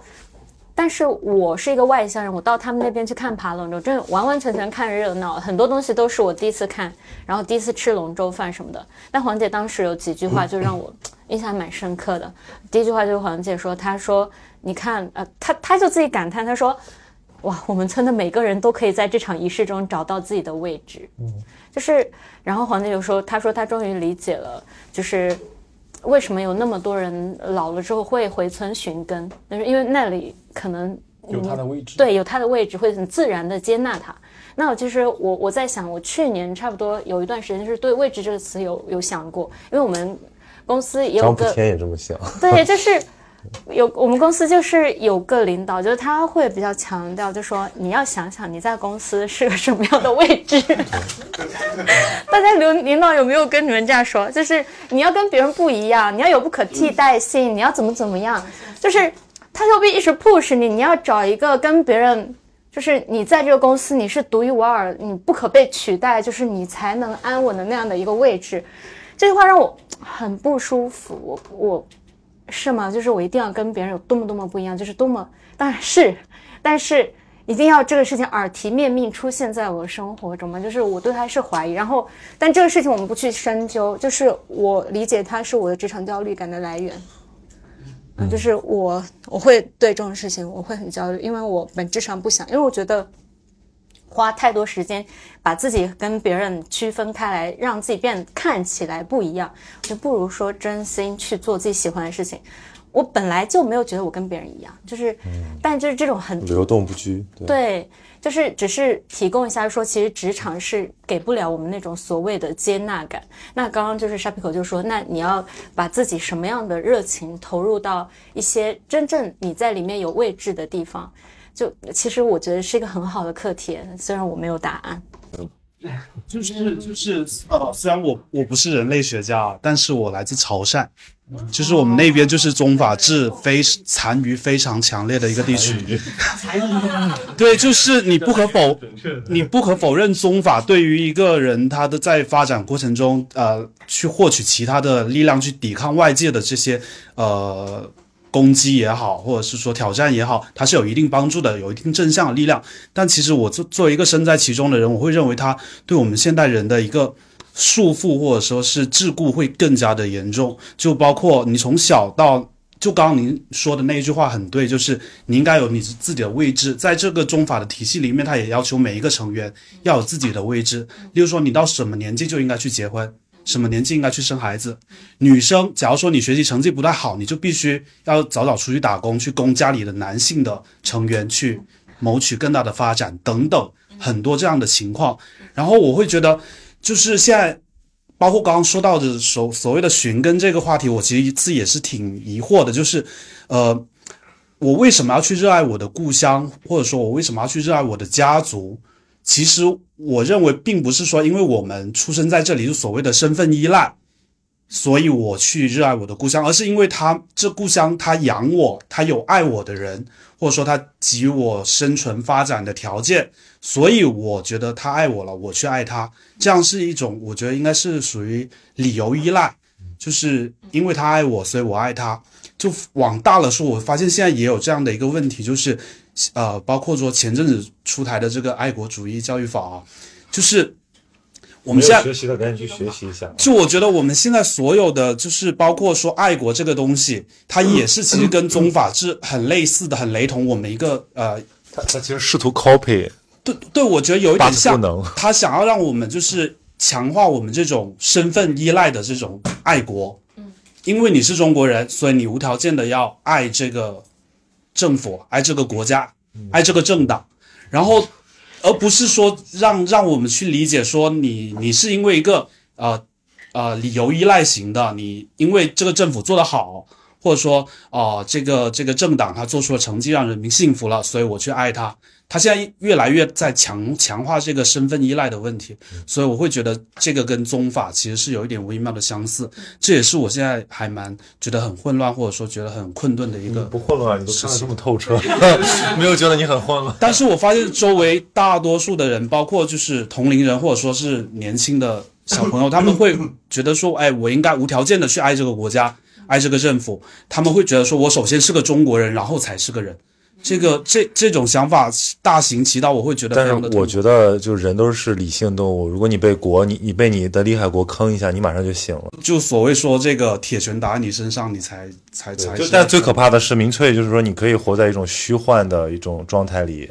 然后来制造悲剧。对，那那种每个人吐一口口水可以压死人的。是，所以所以我我我刚刚在听这个关于宗法这一块说，呃，所谓有它正面的意义，我。我不否认它有，但是我并不希望我们最后就是在啊面临虚空的时候，我们去寻求这样一种呃可能带给我们桎梏或者说是限制我们自由去选择的这种权利的这样的一个一个圈套当中。所以我是哎，我我我再补充回应一下，好的，就是我觉得你讲的很好，哎。就是我我们刚刚就是讲说那个位置这里有位置那里没有位置，其实是在一个比较的语境当中去讲嘛。但是如果是像你一样，就是完完全全回到一个就是宗法这样是叫宗法，就是这样的语境里面去，就是我跟黄姐在龙舟船上就发现一个其实令我们很不满的事情，就是龙舟上是没有女孩位置的。就是我我们当时就是女性就是要找到自己的位置。对对啊，这就是那个就是小宇宙，在厨房。就是那个龙船，就是会从一一座又一座小桥下过嘛，然后女性站站到桥头，就是那个船要从，因为船上载满船的男性，嗯嗯，大的小的，最小可能两三三四岁也有，然后他们就从那个船下过，就是会有那个宗族里的中老年人，就是一下会把那个女生推开，说让开，就是好像站那有点不太吉利那样。然后当时其实我们。我还问黄姐说：“哎，有没有什么女子龙舟队？龙舟上为什么没有女女性的位置？以及为什么女性站在那个上面会不吉利啊什么的？其实，如果你回到一个体系内部，对他给你留了位置，但是这个位置是过去嗯很多年，可能这很多年都没变过了。对，其实很多是需要去改的，而不是说你完完全一对比，你就说啊，他好，我要回到宗族，真的太对。”嗯。因为你不是采访过项彪吗？其实项彪他作为一个浙江人，他也已经是从那种痛苦的，其实是摆脱了旧体系，但是他也发现新新系统似乎不那么完美，然后他似似乎在去找某种平衡。嗯，哦，呃，那个我跟向彪老师就上次采访就聊的比较长的时间，就聊了四个小时。向彪老师他跟我分享了他在那个学校牛津，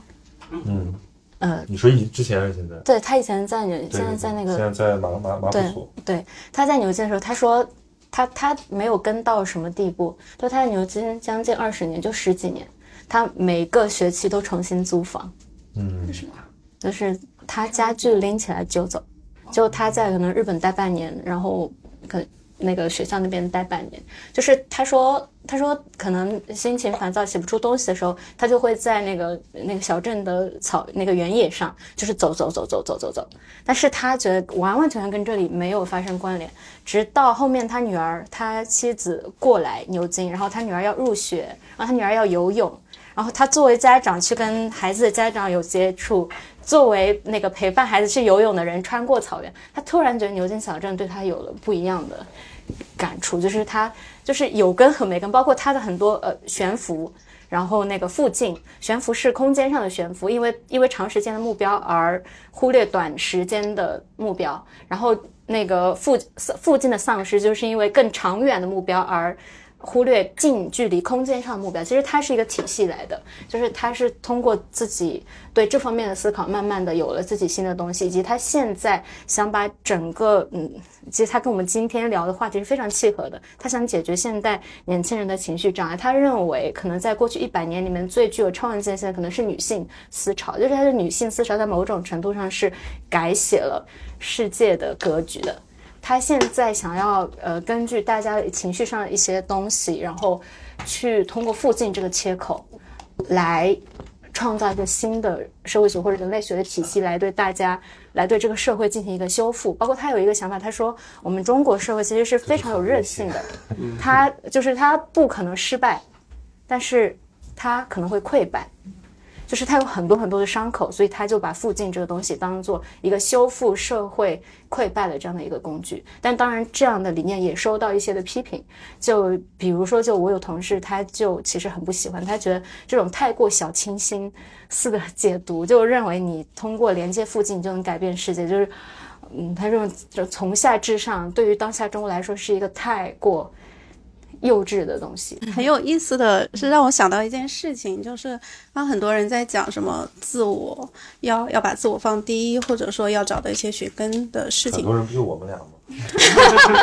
啊，就也也在对，也挺多人了哈。嗯，我是想说，我突然间想起来，我小的时候，就是呃，我已经不记得是几岁了，可能四五岁吧。我也不知道我的自我意识为什么会萌发的那么早，就是是个什么事情呢？我去一个农村的亲戚家，然后串门，然后就是其实，呃，一般这种亲戚他会比较喜欢聊一种就是关系上的内容，比如说他当时跟我说这样一句话，说，哎，你看那边那个谁谁谁，就是他介绍了你爸爸妈妈认识，就是他是他是类似于红娘这样的角色，然后他真的就言犹在耳，因为他是东东那个吉吉林人，对，我是山东人，嗯。然后他他就会说，那个没有他介绍你爸妈认识就没有你哦。然后当时那个时候，对那个时候我很小，我没有什么逻辑思维能力。我就是我，你就是你，我们俩有什么关系？对，但是我当时的想法是说，就是我没有逻辑思维关系，我也没有真的说说出口表达这个事情，但是在我脑海里面就根深蒂固产生了一个思想，就是就算你没有介绍我爸妈认识，我也会以另外一个身份存在在这个世界上。对，我我不知道为什么。然后 后来呢，其实我也没有说，就是这这个事情有多影响到我。这个是我很多年之后，就是也是前几年吧，跟朋友聊天的时候，突然间想到了这个事情，然后才回想起来，说我那么早就原来有这个所谓的自我的意识。但是后面到我参加工作，就是步入社会啊等等，其实，呃，我的自我意识的那个。稳态就是也不是很稳，就是它也会有一种就是浮动，然后嗯，后面我也会有一些反思或者说一些思考，我会觉得说它很多时候是因为我会跟这个社会或者说跟这个社会上的一些人一些群体去做一个对照，做一个比较，所以很多时候我就是我再去产生的一些思考或者说一些决策，已经不是。那个那个自我产生的了，而是这个社会它萌发起来的。我看到了，我就觉得好像这个是我的东西，对。然后我这个时候我也很想，可能当记者的。我觉得通病吧，就是喜欢讲自己采访当中的一些例子。我记得有有一次我去那个横店采访一个演员，然后他当时是在剧组里面，我是跟组他采访了两天。然后呢，他上戏的时候呢，我就要在旁边等他。然后这个时候我就可以旁观到整个剧组里面很多人的一些工作状态。当时有一件事情非常的触动我。就是那个是一个古装戏，然后是在横店拍，然后那个剧里面呢会有几个演员，他们是主演，然后另外他们每一个主演都会再有一个替身演员，叫做文替，因为一般古装戏会分会有两个替身，就一个叫文替，一个叫武替。武替就很直观，就是他替你去打一些武打的戏。那什么叫文替？比如说我们两个在对戏，这个镜头只给到你，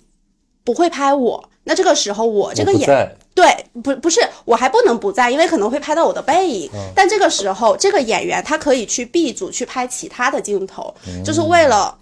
就是高效拍完戏嘛。这个时候，这个对戏的演员对的就是这个人的文替。就是他的脸不是那张脸，但是他整个的造型完全一模一样。只要不拍，甚至侧脸有的都长得非常像。只要不拍到正脸，你观众是不知道这个人到底是不是那个演员本人的。对，然后所以当时我就是看到几个主演和几个那些演员的这个文替的替身。然后当时有两个特别触动我的画面，第一个呢是我们去出外景，在一个山里面，然后我是跟着他的呃宣传团队，就是是后面才去的。去到那边我就看远远，当时我还没有意识到文替这个这这件事情的时候，我就远远的看几个演员坐在坐在一个帐篷的外面，我还在想那么晒，然后他们怎么会会站坐在那个外面？然后离近了看，我发现不是那几个人。是那几个文替，他们就坐在就是像这样的小椅子上，对，然后是帐篷外面，就是天很热。文替跟文替一块玩。对对对对，然后也也也没有 identity，也也没有什么风扇啊什么什么这些东西的。然后推开那个帐篷门进去，就是那几个演员就在里面，一人一个渔夫椅坐在里面，然后吹着自己的小电扇，然后玩着手机。就是这个从外看到我推进去，再看到就是这个冲击，当时对我的冲击是非常大的。然后第二个呢，就是，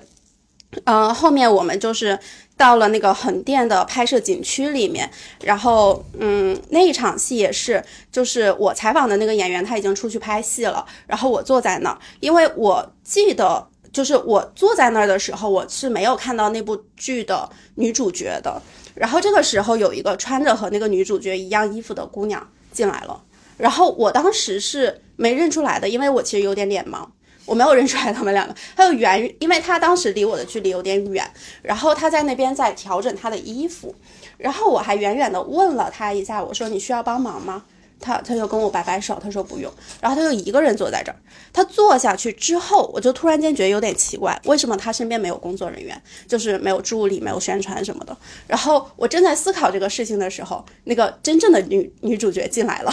然后坐在了我对面。然后我当时就是是处在说那个替身的演员是坐在离我比较远的位置，然后那个女主角是坐在离我比较位近的位置，女主角是正对着我，他们两个都是正对着我，然后那个替身在她斜后方，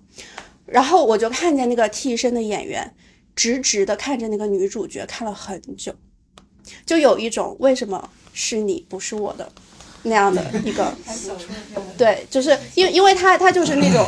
那种眼神看着他看了很久，然后就看着那个女主角身边就是有工作人员帮他拿餐啊，然后问他说你想吃什么啊，给他安排后续的工作啊，等等等等，就是这样的给我的冲击感就是非常的大。嗯，对，以及包括后面，呃，我其实我当记者那两年，我的情绪状态是很不稳定的，然后直到我换了工是是吗？对我我不太稳定。啊、你觉得我很稳定是吗？装的不错。对，然后我后面换了工作之后，我才感受到说为什么会，就是做记者的时候为什么会不稳定，因为那个时候我以为我就是这样的人，直到我换了一个环境，换了一个工作之后另一种人。对我我就会发现他是不一样的。对，因为首先我那个时候做记者的时候，我们是不坐班的，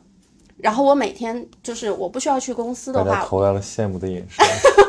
我就处在一个自己独处的一个状态，对，然后那个时候出去采访，而且我是一个写稿子需要共情的人，而且那个时候我大部分的稿件是人物稿，或者说社会调查也是偏那种呃文化向的群体的调查，所以每次我跟他们调查的时候，我就会有刚刚我说的那种情形的一种共情感，然后再加上我写稿子的时候也会抽离掉自己一部分的状态去回想那个人的状态，然后去去解读那个人的一些一些想法，然后所以这个其实就会给我带来很强的分裂感。我经常觉得我好像共情成一个演员了，我好像共情成一个什么什么样的人了，对，然后就是这样给我带来的这种分裂感，就会使我很难再找到说我的那个自我是在哪里，因为我经常处在工作状态的时候，我是不能感受到自我的，因为我感受自我的状态，我是没有办法去写这篇稿子的。然后另外一个呢，就是我换了工作之后，我这份工作一开始我是需要坐班的啊，然后就是每天早上要到公司，然后晚上离开。我一直以为说，就是之前不用坐班很爽，嗯。啊，我一我都跟我身边的朋友炫耀，然后但是我坐班之后，我发现我靠，坐班好爽，我也觉得坐班还挺好。对，然后就是因为我的时间被好好的规划下来了，我每天早上就是要几点钟起床，然后几点钟吃早饭。我那段时间真的就是皮肤状态也好，身体状态也好，而下了班就是下班，也不用焦虑。对，。是的，是的。然后我那个那一段时间，可能就会更多的去思考一些呃所谓的自我的状态，就是上班和生活是分开的嘛。所以就是从那件事情之后。我就开始觉得说，因为之前做记者也好，然后包括去做一下做做一些企业家的访谈报道也好，我都觉得对于我来说是一个很精神层面的东西。就是好像我去追求的都是那种很高大上的所谓的理想化的东西，但是从那之后，我就开始觉得说，好像过好每一个当下才是更重要的。然后你把你每一个眼前的事情去真真切切的做好，你才会更有自己的那个体感，说我活在一个什么样的状态当中。非常感谢，很精彩，很精彩的分享非。常精彩的。我从来没有体会过这样的生活。而且他是他他甚至说是从从他四岁去对对对。临江起的，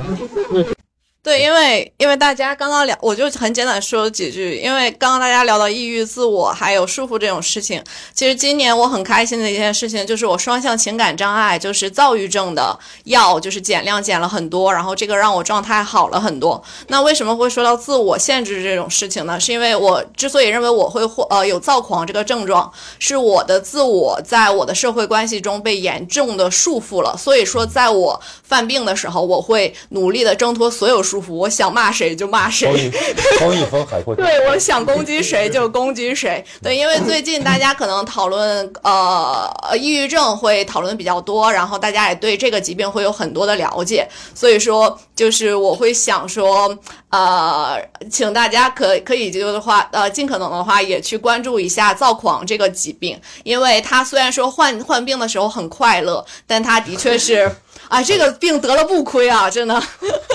亏的是别人，会比较消耗。对对对。然后消耗之后，你可能会做出很多无意识的，就是伤害自己的行为，很可能就是也会丧生啊，这个样子。所以说，就大家如果就是认为自己可能有抑郁啊、躁狂、焦虑、强迫这样的状症状，就是还是要尽早的去医院，呃，早确诊、早吃药，然后早和医院医医生沟通，早停药，这个样子。那你现在的那个状态，把自己拖住了吗？拖住了，拖住了。呃，当呃还要再吃两年药吧，然后到时候跟医生商量停药。就如如如果你干一个那个文员，肯定是不能经常发疯；但如果你干艺术，那肯定日常发疯。呃，估估计你也以前没有发现我发疯的本质。挺理性的感觉。对，这就是我被我的自我被压制束缚了嘛。疯了好，疯了好。对。我也快疯了。早疯。哎呀，想说大家都别太入戏了。太入戏了，我们的现在这个世界是一个 梦，它是粒子组成的，能量组成的这些东西。哇，嗯，就是一个游乐园。是的，是的，就勇敢者会把它当成游乐场，然后，嗯，事情就是那个事情，就看你怎么看待它，对吧？然后，其实你你的大脑、你头脑里的那些念头、想法，都不是真正的你，你可以。跳出来，从后面去观察一下它，然后或者你可以再高一点，去观察你的观察，然后就，嗯，relaxed but alert，或者是 present but detached，大概是这种感觉吧，就还挺难的。我也是最近才醒来的，嗯，之前觉得很痛苦或者是焦虑的话，可能就是你的。ego，你的自我，他太需要存在感了。然后，他你太爱这个世界了，你太想把你的生活过好了，所以可能才会抑郁。其实说明你是很好的，这只是你醒来的一个过程而已。嗯，就是反正记住，这个世界不是物质决定意识，而是意志决定物质。就像谭笑邦一样，你可以活在你的想象里。给我说迷说迷瞪了，我特别像看 看那个《如梦之梦》的那个开头，对，就是留下一片白茫茫。你分不清哪个是梦，哪个是是的，我们就是在做一个清醒梦而已。然后你看到的所有，我现在看到所有的大家，都是我潜意识的投射，所以我就可以跳出来看，就不会。那么难受也不会痛苦，觉得大家都挺好的。我对我今天的投射很满意，嗯，就享受。真的是，真的是，对对，这也是我们这在场唯一两个有孩子的人吧？应该是。对，然后二啊，对，没有没有没有，对。然后大家就想活在当下，这个翻译成英语就是 live in the present moment，对吧？Because the present is the present，因为它有两个意思。当下，present 礼物，present 对吧？活在当下就是孩子确实上天给我们的礼物啦，谢谢。对，谢谢谢谢。嗯，还有谁想说？好，我想到哪儿就说到哪儿吧。然后，呃，今天这个主题乱纪元和小确幸，其实我刚刚特别同意这个姐姐讲的那个最后的观点，就讲一个我的一个心路历程。然后，其实我自己首先是认为乱纪元和小确幸是一个因果关系，是因为我们处在乱纪元当中，所以我们去寻找一些小确幸。因为乱纪元就是个大的秩序的崩塌，然后小小确幸就是一个自我秩序的一个建立的这么一个过程吧。我讲一个呃例子，就是我自己是今年毕业。所以是去年参加了秋招。哦，都知道疫情，就我们是疫情后的一届，就是疫情结束后的一届的一秋招是非常非常难的。然后我身边就出现了两类人，他们都，他们他们其实基底都是处于对自己非常认知不明确，不知道要干什么两确两类人，但是他们呈现出两种非常极端的状态。一一个状态就是说我去年在某大厂实习做产品经理，我身边都是在我看来是非常中国当下最优秀的一批年轻人，学校非常好，非常聪明，各方面都非常优秀的一群。一群年轻人，然后我就问他们说：“你们之后秋招想继续做什么工作？”他们说：“继续做产品经理呗。”我说：“为什么？”他们说：“因为赚的多。”对，这边基基于非常现实的因素说，因为赚得多。然后去年秋嗯大厂产品经理的一个秋招现状是这样子的，他只他的入那个拿到面试的门槛是双九八五或者是 QS 前三十的学校的硕士毕业，然后三段 BAT 大厂的实习才有机会拿到一个面试的一个机会，所以是非常非常卷。在在我看来，这么非常精英的一群人，其实是对自己定位非常不明确的，他们也不知道自己要干什么。OK，这是另一个极端。然后还有一个极端，因为我是学中文的文艺学，然后我在学校还有一群同学，他们是完全不知道秋招是干什么的。秋招不对，我我就我就问你们秋招有在准备吗？他们说秋招干什么？秋招秋招我需要准备什么？我说你们需要写个简历啊，然后他们简历用 Word 写一个简历，然后就就稍微投几个，然后问他们其实对自己未来职业发展规划也是非常不明确的，就是说可能年底的国考就考一下国考，要不然省考，就就是跟着这个大的这个节奏来走。所以说，在我看的这两类人，其实都是对自己的一个未来非常不明确的一个状态。当时我就在想，这是。呃，出了什么？当然也包括我自己啊。这中间是出了什么问题吗？为什么年轻人都觉得 不知自己不知道自己要干嘛？仿佛知道自己要干嘛的人，他们也不知道自己在干什么，单纯是因为赚得多、体面，然后大厂这个光环在而已。然后，所以后来我就想到了，呃，我就觉得很很很困惑，年轻人当下的这个状态。但是我自己后来去思索，又是继续和他们聊一下最近的现状。其实他们很多人对这种状态是不在意的。他们不会去考虑说未来一定要在保国大的秩序当中去找到一个自自己怎样的位置，他们反而会更加确定说我呃工作只是我的一个很小的一个部分，但是我喜欢干另外的事情，这个东西带给我更多的支撑。特别是没有想到这个大的秩序的人，反而会更加确定自己嗯、这一点。比方说，我有同学他非常喜欢呃画画漫画。他就觉得这个东西，我我工作是工作，漫画是漫画，漫画给我力量，工作那个不重要。对吧？那个东西我赚个钱就 OK 了。所以说我就是觉得，嗯，在当下这个大的秩序当中，其实比起去修补一些大的秩序、修补一些大的价值观，去找到自己确定的锚点，可能是更难的，也是更加啊、重要的一件事情。但是我后来仔细，刚刚我今年其实有在想，啊、呃，其实我觉得这个这个东西也不一定对，就像刚刚这个姐姐讲的，其实我们很多时候去思考。想找到自己锚点，就是把自己的 ego 放得非常大，就想我自我，我到底怎样才可以获得一个自省，怎样才可以获得一个安定？这个想法是不是给我们带来了更多的困惑，给我们带来更多的困扰？因为我自己有当过一小段时间老师，教大专的学生，他们其实过得非常的快乐，就他完全不会想这个世界价值怎样，我要自我要怎样，他们完全不 care 这些事情，但他们就是我爱打游戏，我爱做个手工，我想去奶茶店兼职，这些都是带给他们非常力量和非常大支撑的东西，他们不会去想到更多的，我是不是自我要塑造成一个怎样的人，所以我我就自己理解，就是。嗯，自我找到自我，或者说要实现某种自我价值，在当下，在乱纪元当中，是真的那么重要的一件事情吗？这个我不确定。所以说我我同意刚刚那位姐姐讲的，她就说，呃，当下的社会，当下这个世界就是处于一种非常混乱、非常混沌的一种状态。我们不如把它想象成一场梦一样的，想象成一种。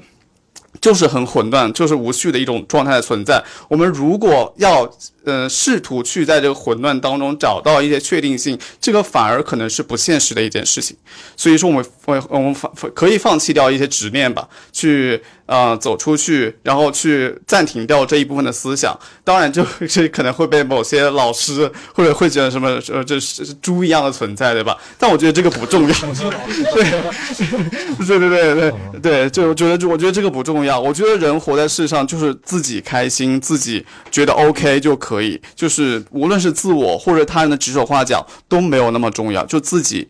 嗯 OK 就可以。对，这、是我的一个小的看法吧。OK，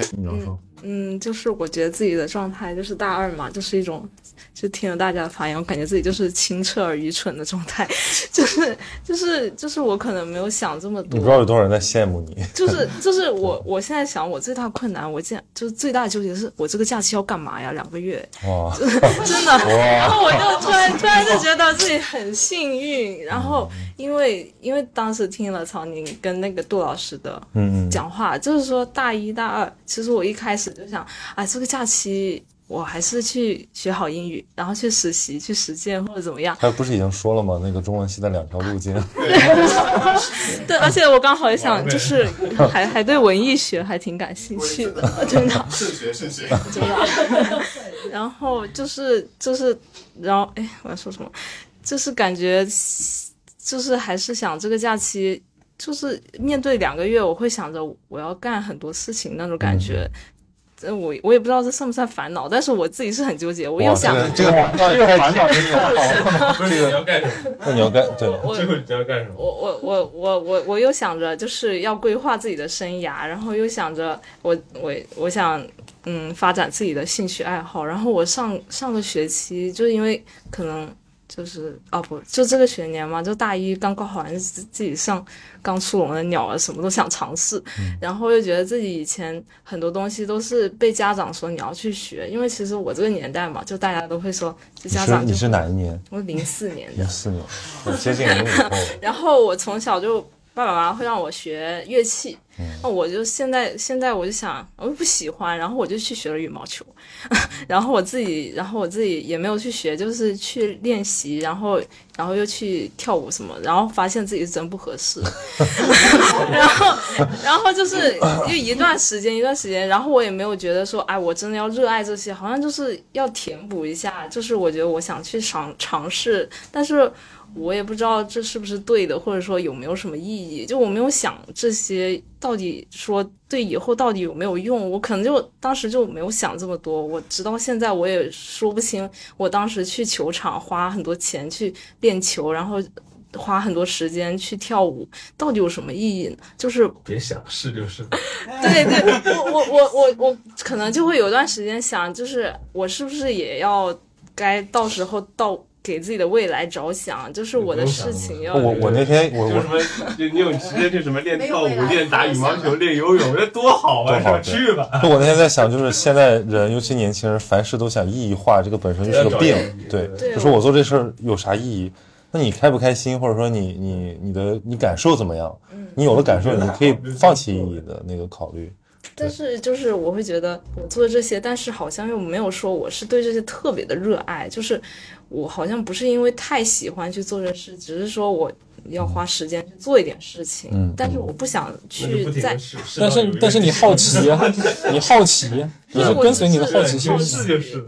知道有你喜欢的，这些都有用的。所有的过来人都，所有的过来人都向你投出了羡慕的目光。所以这个假期我就想，嗯，就是 我还是不知道怎么办，就是，嗯，躺啊，真的吗？不，我觉得就是多试点东西挺好的，看看书，对，实在不好什么就看看书，看书、谈恋爱、学英语。但是我发现我也是没有谈恋过恋爱，就是到大学，然后别人，然后包括我自己学校就宿舍。就六个女生全部没有谈过恋爱，不是重点，我的观察真的 真的真，而且社团社团也非常精准。我们的社团我报的和死了一样，这真的我报了三个社团，没有一个社团有声音，就杳无音讯了。然后我报辩论社也没有杳无音讯，我还想着辩论社都不辩论了，对呀，我就想静坐，我想我要我想着我在里面可以提升，结果那个群聊都。都没有发。那那你其实，我觉得你可以自己给自己创造点活动，折腾点事儿，就是把把对把你身边这种跟你有同样感受的人给召集出来，大家一起去搞点什么。我刚刚听曹老师说，我就觉得，要是师生也能有连接，就该有多好。其实可能会真的会有人会想这样想，就是说啊，就像这样子，大家一起谈话，但是。嗯，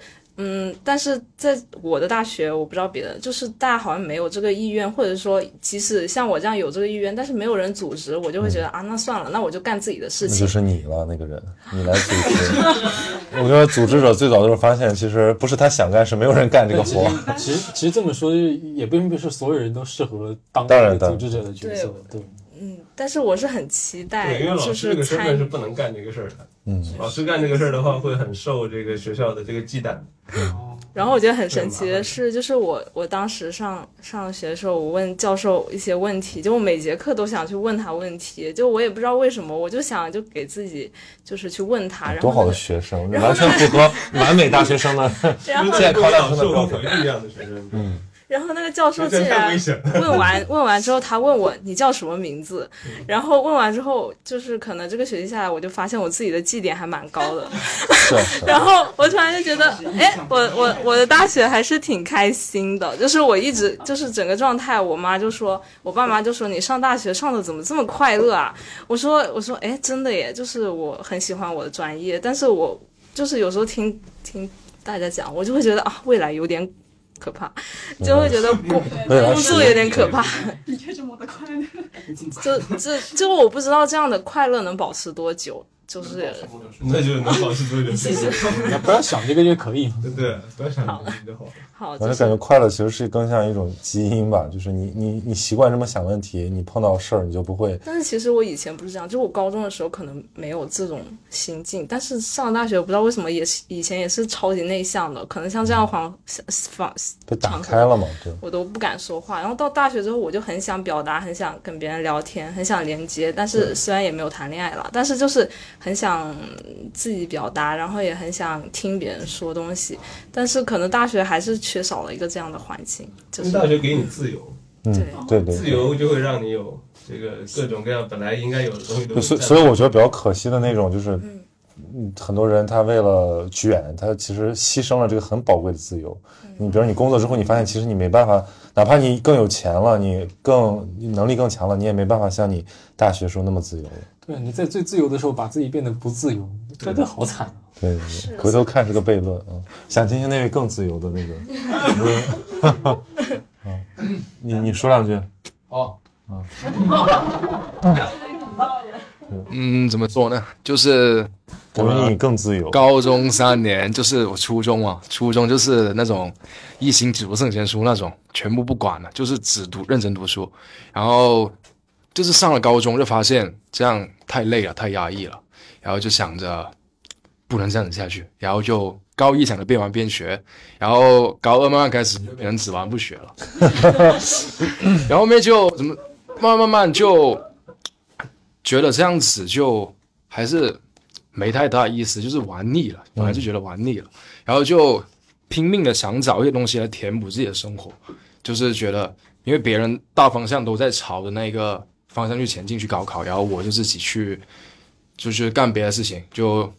天天有的时候打剧本杀、看电影啊什么的，然后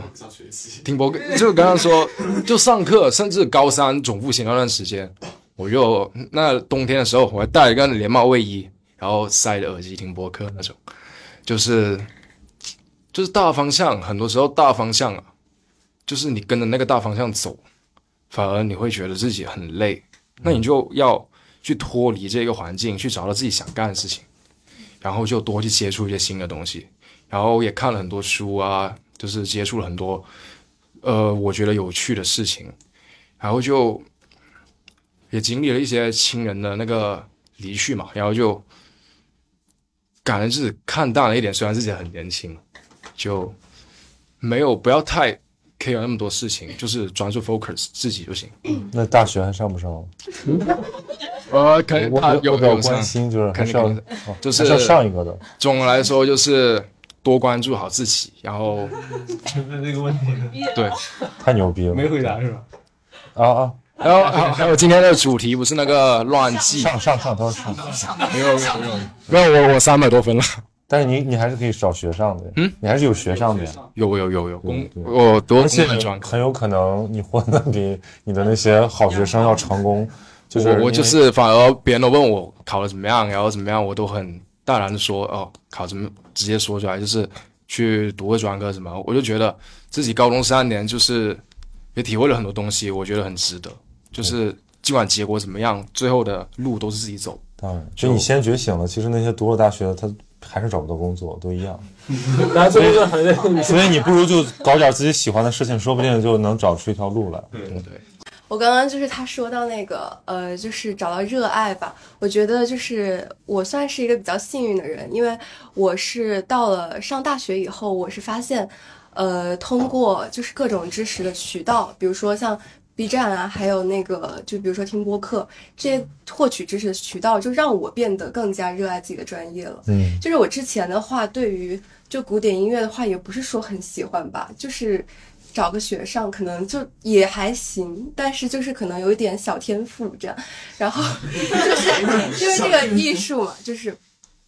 就是他也是从小学吧，是吧？对，从小是学的是钢琴，但是声乐的话是十七岁以后开始学。嗯，然后就是呃，我发现从这个，就是在我获取了这么多知识以后，虽然不是我这个学科的，但我发现它给我增长了很多，就是我原有的一种知识储备吧。只有在我去诠释这些作品啊，还有。各种各样的就是表演形式的时候，我发现我是更充盈的状态。就是我之前可能就像是一个木偶人一样，包括我观察很多我身旁的同 学，还有很多人，就是他们在表演或者是再去演奏一个东西的时候，他们其实就不是怎么有生命力，那种东西是能感受到的。对，但是就是在你有这些人文，就是呃一些。输入到这些东西的时候，就是再去阐释这个东西的时候，它是，呃，即使你是再去诠释别人的作品，嗯，或者说，因为它这个东西是就是很复杂的嘛，就是先说，比如说你要去演奏一个作品的话，你要先把它给练好，技术上得过关，然后你才能到达那个就是去呃怎么样表达呀情感这样的方面，这些都是就是，但是我真正体会到体会到过那种就是。在技技术技巧都已经过关了以后，去诠释作品的那种瞬间，那就是真的是很神奇的一种感觉。咱们这个 B 站王德峰老师啊，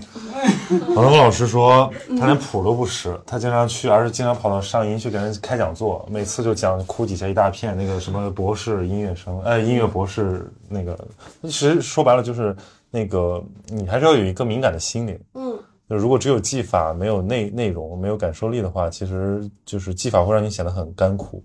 对，就是，呃，而且刚刚就是我说到那个，在你去诠释一个作品的时候，你真正的达到那种身心灵的融合的时候，我觉得真的就是心 心流的那个。那你觉得音乐其实可以给你让你获得幸福，是吧？对，可以。不开心的时候练练琴，唱唱歌。呃，就是挑时挑时候吧，就是也不是说也不是说就是每一次不开心都是用这个去解决的吧。嗯。但是这个东西的话，就是它虽然前面的过程是很艰辛的，但是当你到最后那一个过程的时，呃，最后那一个点的时候，是真的是有一种登峰造极的感觉，反正就是嗨了。对，就是发疯。好好。嗯，挺好，羡慕你。还有，跟大家刚才聊的有一些这个相似之处，呃，就是我其实当老师是一个呃阴差阳错的一个命运吧，就是当时高考的时候，就觉得自己不没怎么好好学数学，然后这个结果数学。考的还不错，然后考六百四十多，然后就哎，我是不是有天赋？然后就学了这个数学，然后大学就发现，就天天这样读天书一样，觉得学的不是数学，就是学的是玄学。然后呢，就觉得啊，自己要找一下其他的出路。然后刚好家里面是从事经济方面的，所以其实我后来读研出去英国读的是就是金融数学，是想呃往金融这方面从事的。然后这也可能。就是我，我后来大家都就刚才有人说这个自自己觉醒，自我觉醒的是这个四五岁，我可能自我觉醒比较晚。像我当当时大学的时候，呃，第一这是是第一批入党的，因为当时觉得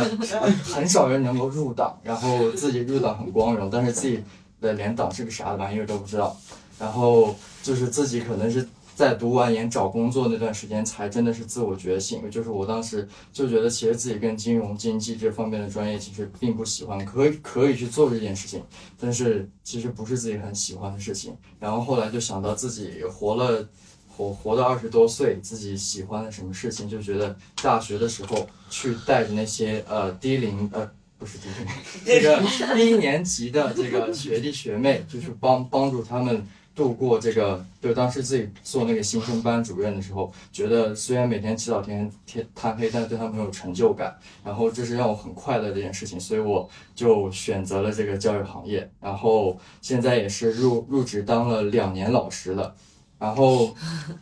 就是这两年呢，其实我就是蛮累的，一个是心累，一个是身体累。呃，我记得我当时刚入行、刚入职的时候，我是满怀着这个对教育行业的一个热情，然后我当时在写那个入职的这个陈述的时候，我说我会很尽自己的全力去服务学生。然后过了一周的时间，我接到我的领导一个电话，然后他劈头盖脸的把我骂了一顿。他说：“你都当老师了，你还要服务学生？”然后我当时就有一个很大的问号，我就是觉得，难道老师不是服务学生的吗？然后我入职这两年的感受就是。作为老师，不但要服务学生，还要服务家长，更要服务领导，对吧？这是一个现在社会最底层的服务业。所以就像刚才曹老师分享，就是其实现在老师是很被动的。然后我，但是我还是会觉得每天跟这个呃学生交流，去引导他们，呃去做一些他们想做的事情，啊、去开导一下他们，当他们遇到困惑是是很有成就感的一件事情。但是有时候真的觉得。当我沉迷于这件事的时候，领导还会提醒你，你天天在教室待着在干什么？就是他就会让你做一些啊呃，尤其我还是班主任，然后他就就会让你做一些服务家长、服务领导，包括做一些很形式化的东西，然后把自己的时间很分割的分割的，就是就是很做了一些其实自很多自己觉得没有意义，但是必须要做的事情，然后。这个是可能就是我我入职教育 教团这两年的一些困惑吧，就觉得自己很忙，但是也也有也有也有这个呃做一些实际的事情，但是很多时间其实自己被分割了。呃初中的时候，这个一心只读圣贤书，然后其实现在学生就是真的是这样的，尤其是双减这个政策实行之后，减的什么减双减是说减学生的作业，然后减这个课外辅导。但其实你这个教育体制要要凭分数能够进到这个好的高中、好的大学，然后才能够被认可。就像刚才说，你一定要是 QS 前三十，然后一定要是九八五才可以进到这样。在这个体制没有变的情况下，双减其实是一个不屑，就是非常非常形式的东西，实际所造成的就是。这个贫这个贫富差距越越拉越大，只有那些很有钱的人才能找到一对一的这个辅导老师去学习，然后每个同学因为 因为你能得到的这些学位，呃，这个你能你能进去的这个都是固定的，所以就会造成一个更内卷的现象，然后学生就会更累，所以我我入职两年的感受就是。我很累，然后学生更累。我看到时觉得我们都困在这个体制当中，但是谁都没办法去理解对方，或者更更去去改改变一些这样这样的情况。所以我感觉是现在可能中国存在一个这个。教育体制和教育行业的这样一个很大的一个问题，哦，我就刚好接着这位同仁的话来说一下，因为我的现在的情况是比较特殊的，我我现在是在深圳的一家传统公办学校，它新开了一个公办的国际部，那这个学校现在做的就是要把国家的课程跟 IB 的体系进行融合，是希望能够做一个试点的工作。然啊，我简单一点，可能就是 IB 就是给主要是权贵的一个精英的教育体系，可以这样说。呃，因为它设立的初衷是给那些跨国公司企业的老板的子女。方便他们在他们父母去其他国家出差呀，或者是工作的时候，然后带他们去那里上学。那么他他可以很好的去融入到这样一种学制当中，不用再去进行切换，像什么 A level 呀或者其他的一些水平，啊，所以 IB 呢总体现在可能还是啊贵族教育，但是呢现在是慢慢的希望能够跟中国传统教育进行铺开。所以我现在我的工作呢就是我一开始我选择教师这个职业。主要是看中了教师的假期，我希望给自己一个缓冲，我不希望像自己的朋友一样活得越来越像一个工具，而不是一个人。所以呢，这是我一开始看中的是假期。但是当我进入到这个学校之后呢，我觉得它给我打开了一个新的世界，呃，让我对于教学，包括跟学生相处，会有一个更不同的认知，包括。刚才曹宁提到的厌童，就是我之前可能厌童，但是我现在觉得我不厌童了。我觉得孩子是一个很美好的事情，啊，那我们现在做的首先，一个是教学体系上，因为我们是跨学科教学的，我们是英文、数学和类似一个人文科学探索课程进行打破学科边界进行教学，然后跟外教合作，所以我们会有很多项目式的、探究式的学习去开展。在这个过程当中，我们是没有教科书的，只有一个框架，所以我们需要老师自己能够去接收新的东西，并且把它融入到课程当中去。所以这个学习包括教学的体验对我来说是非常好的。啊、所以我的工作的时候呢，我是比较快乐的，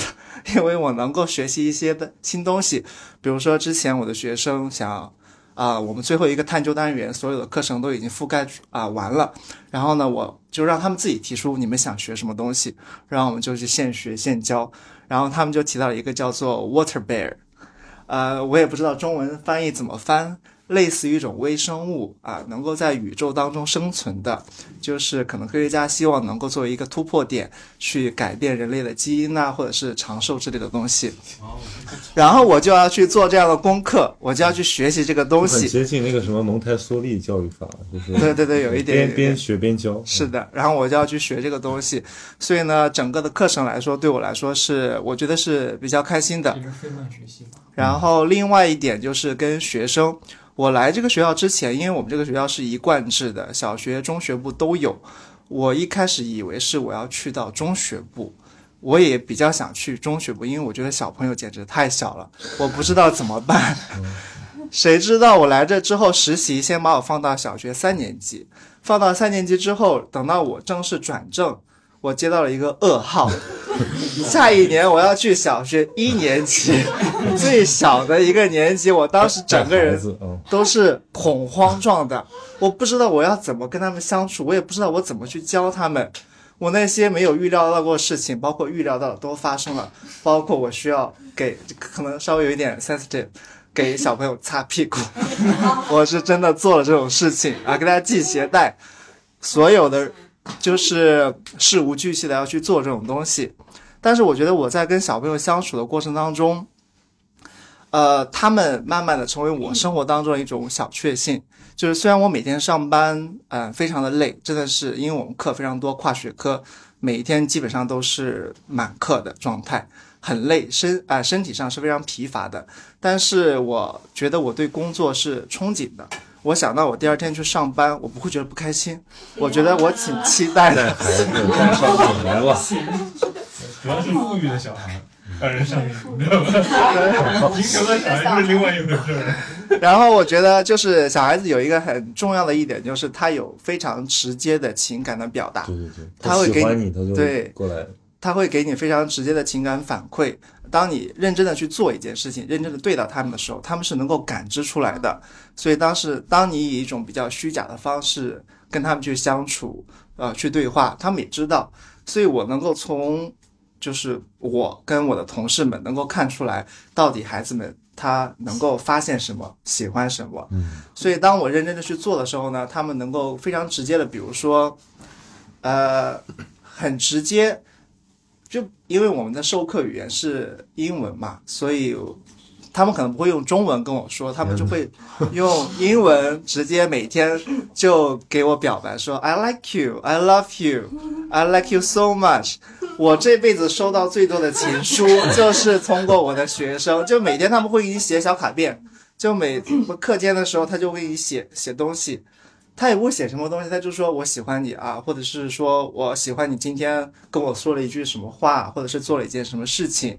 有很多，包括有些可能是教师节或者是节假日，他们都会留一些小卡片给到你啊、包括他们每一天，就比如说放假，仅仅是过了一个周末。或者是过了三天五天的小长假回到学校，他们见到你的那一刻就会非常大声的喊出你的名字，并且直接跑向你，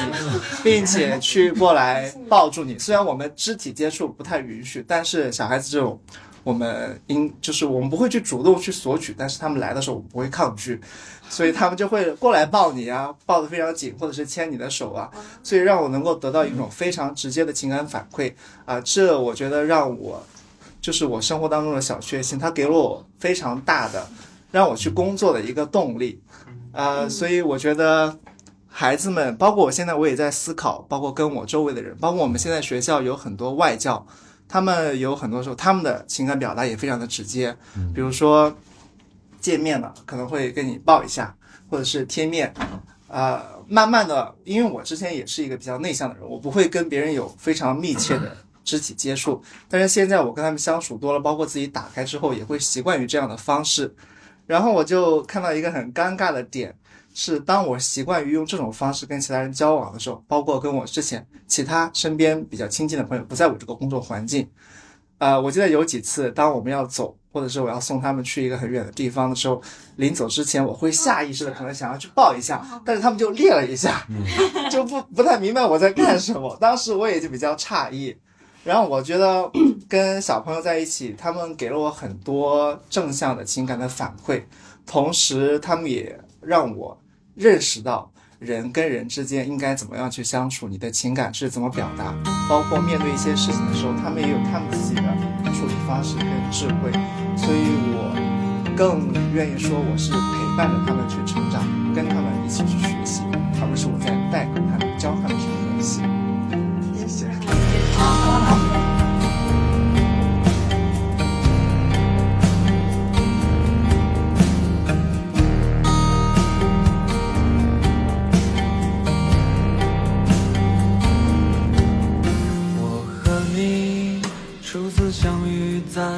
碎的角落里，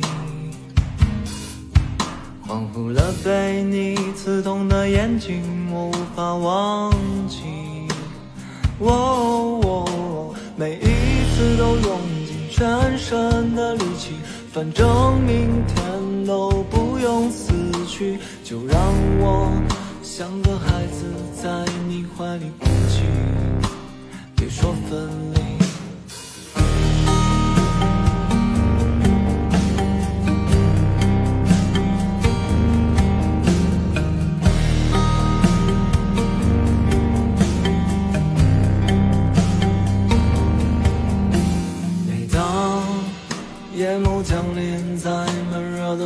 的房间里，孤独总在失眠的夜钻进柔软的身体。哦哦，炙热的你有时也会恐惧，应该怎样结束，怎样结局？别怕，我愿为你坠入幽暗谷底。不知道此刻我为什么会感到难过，是为这夜色，还是过路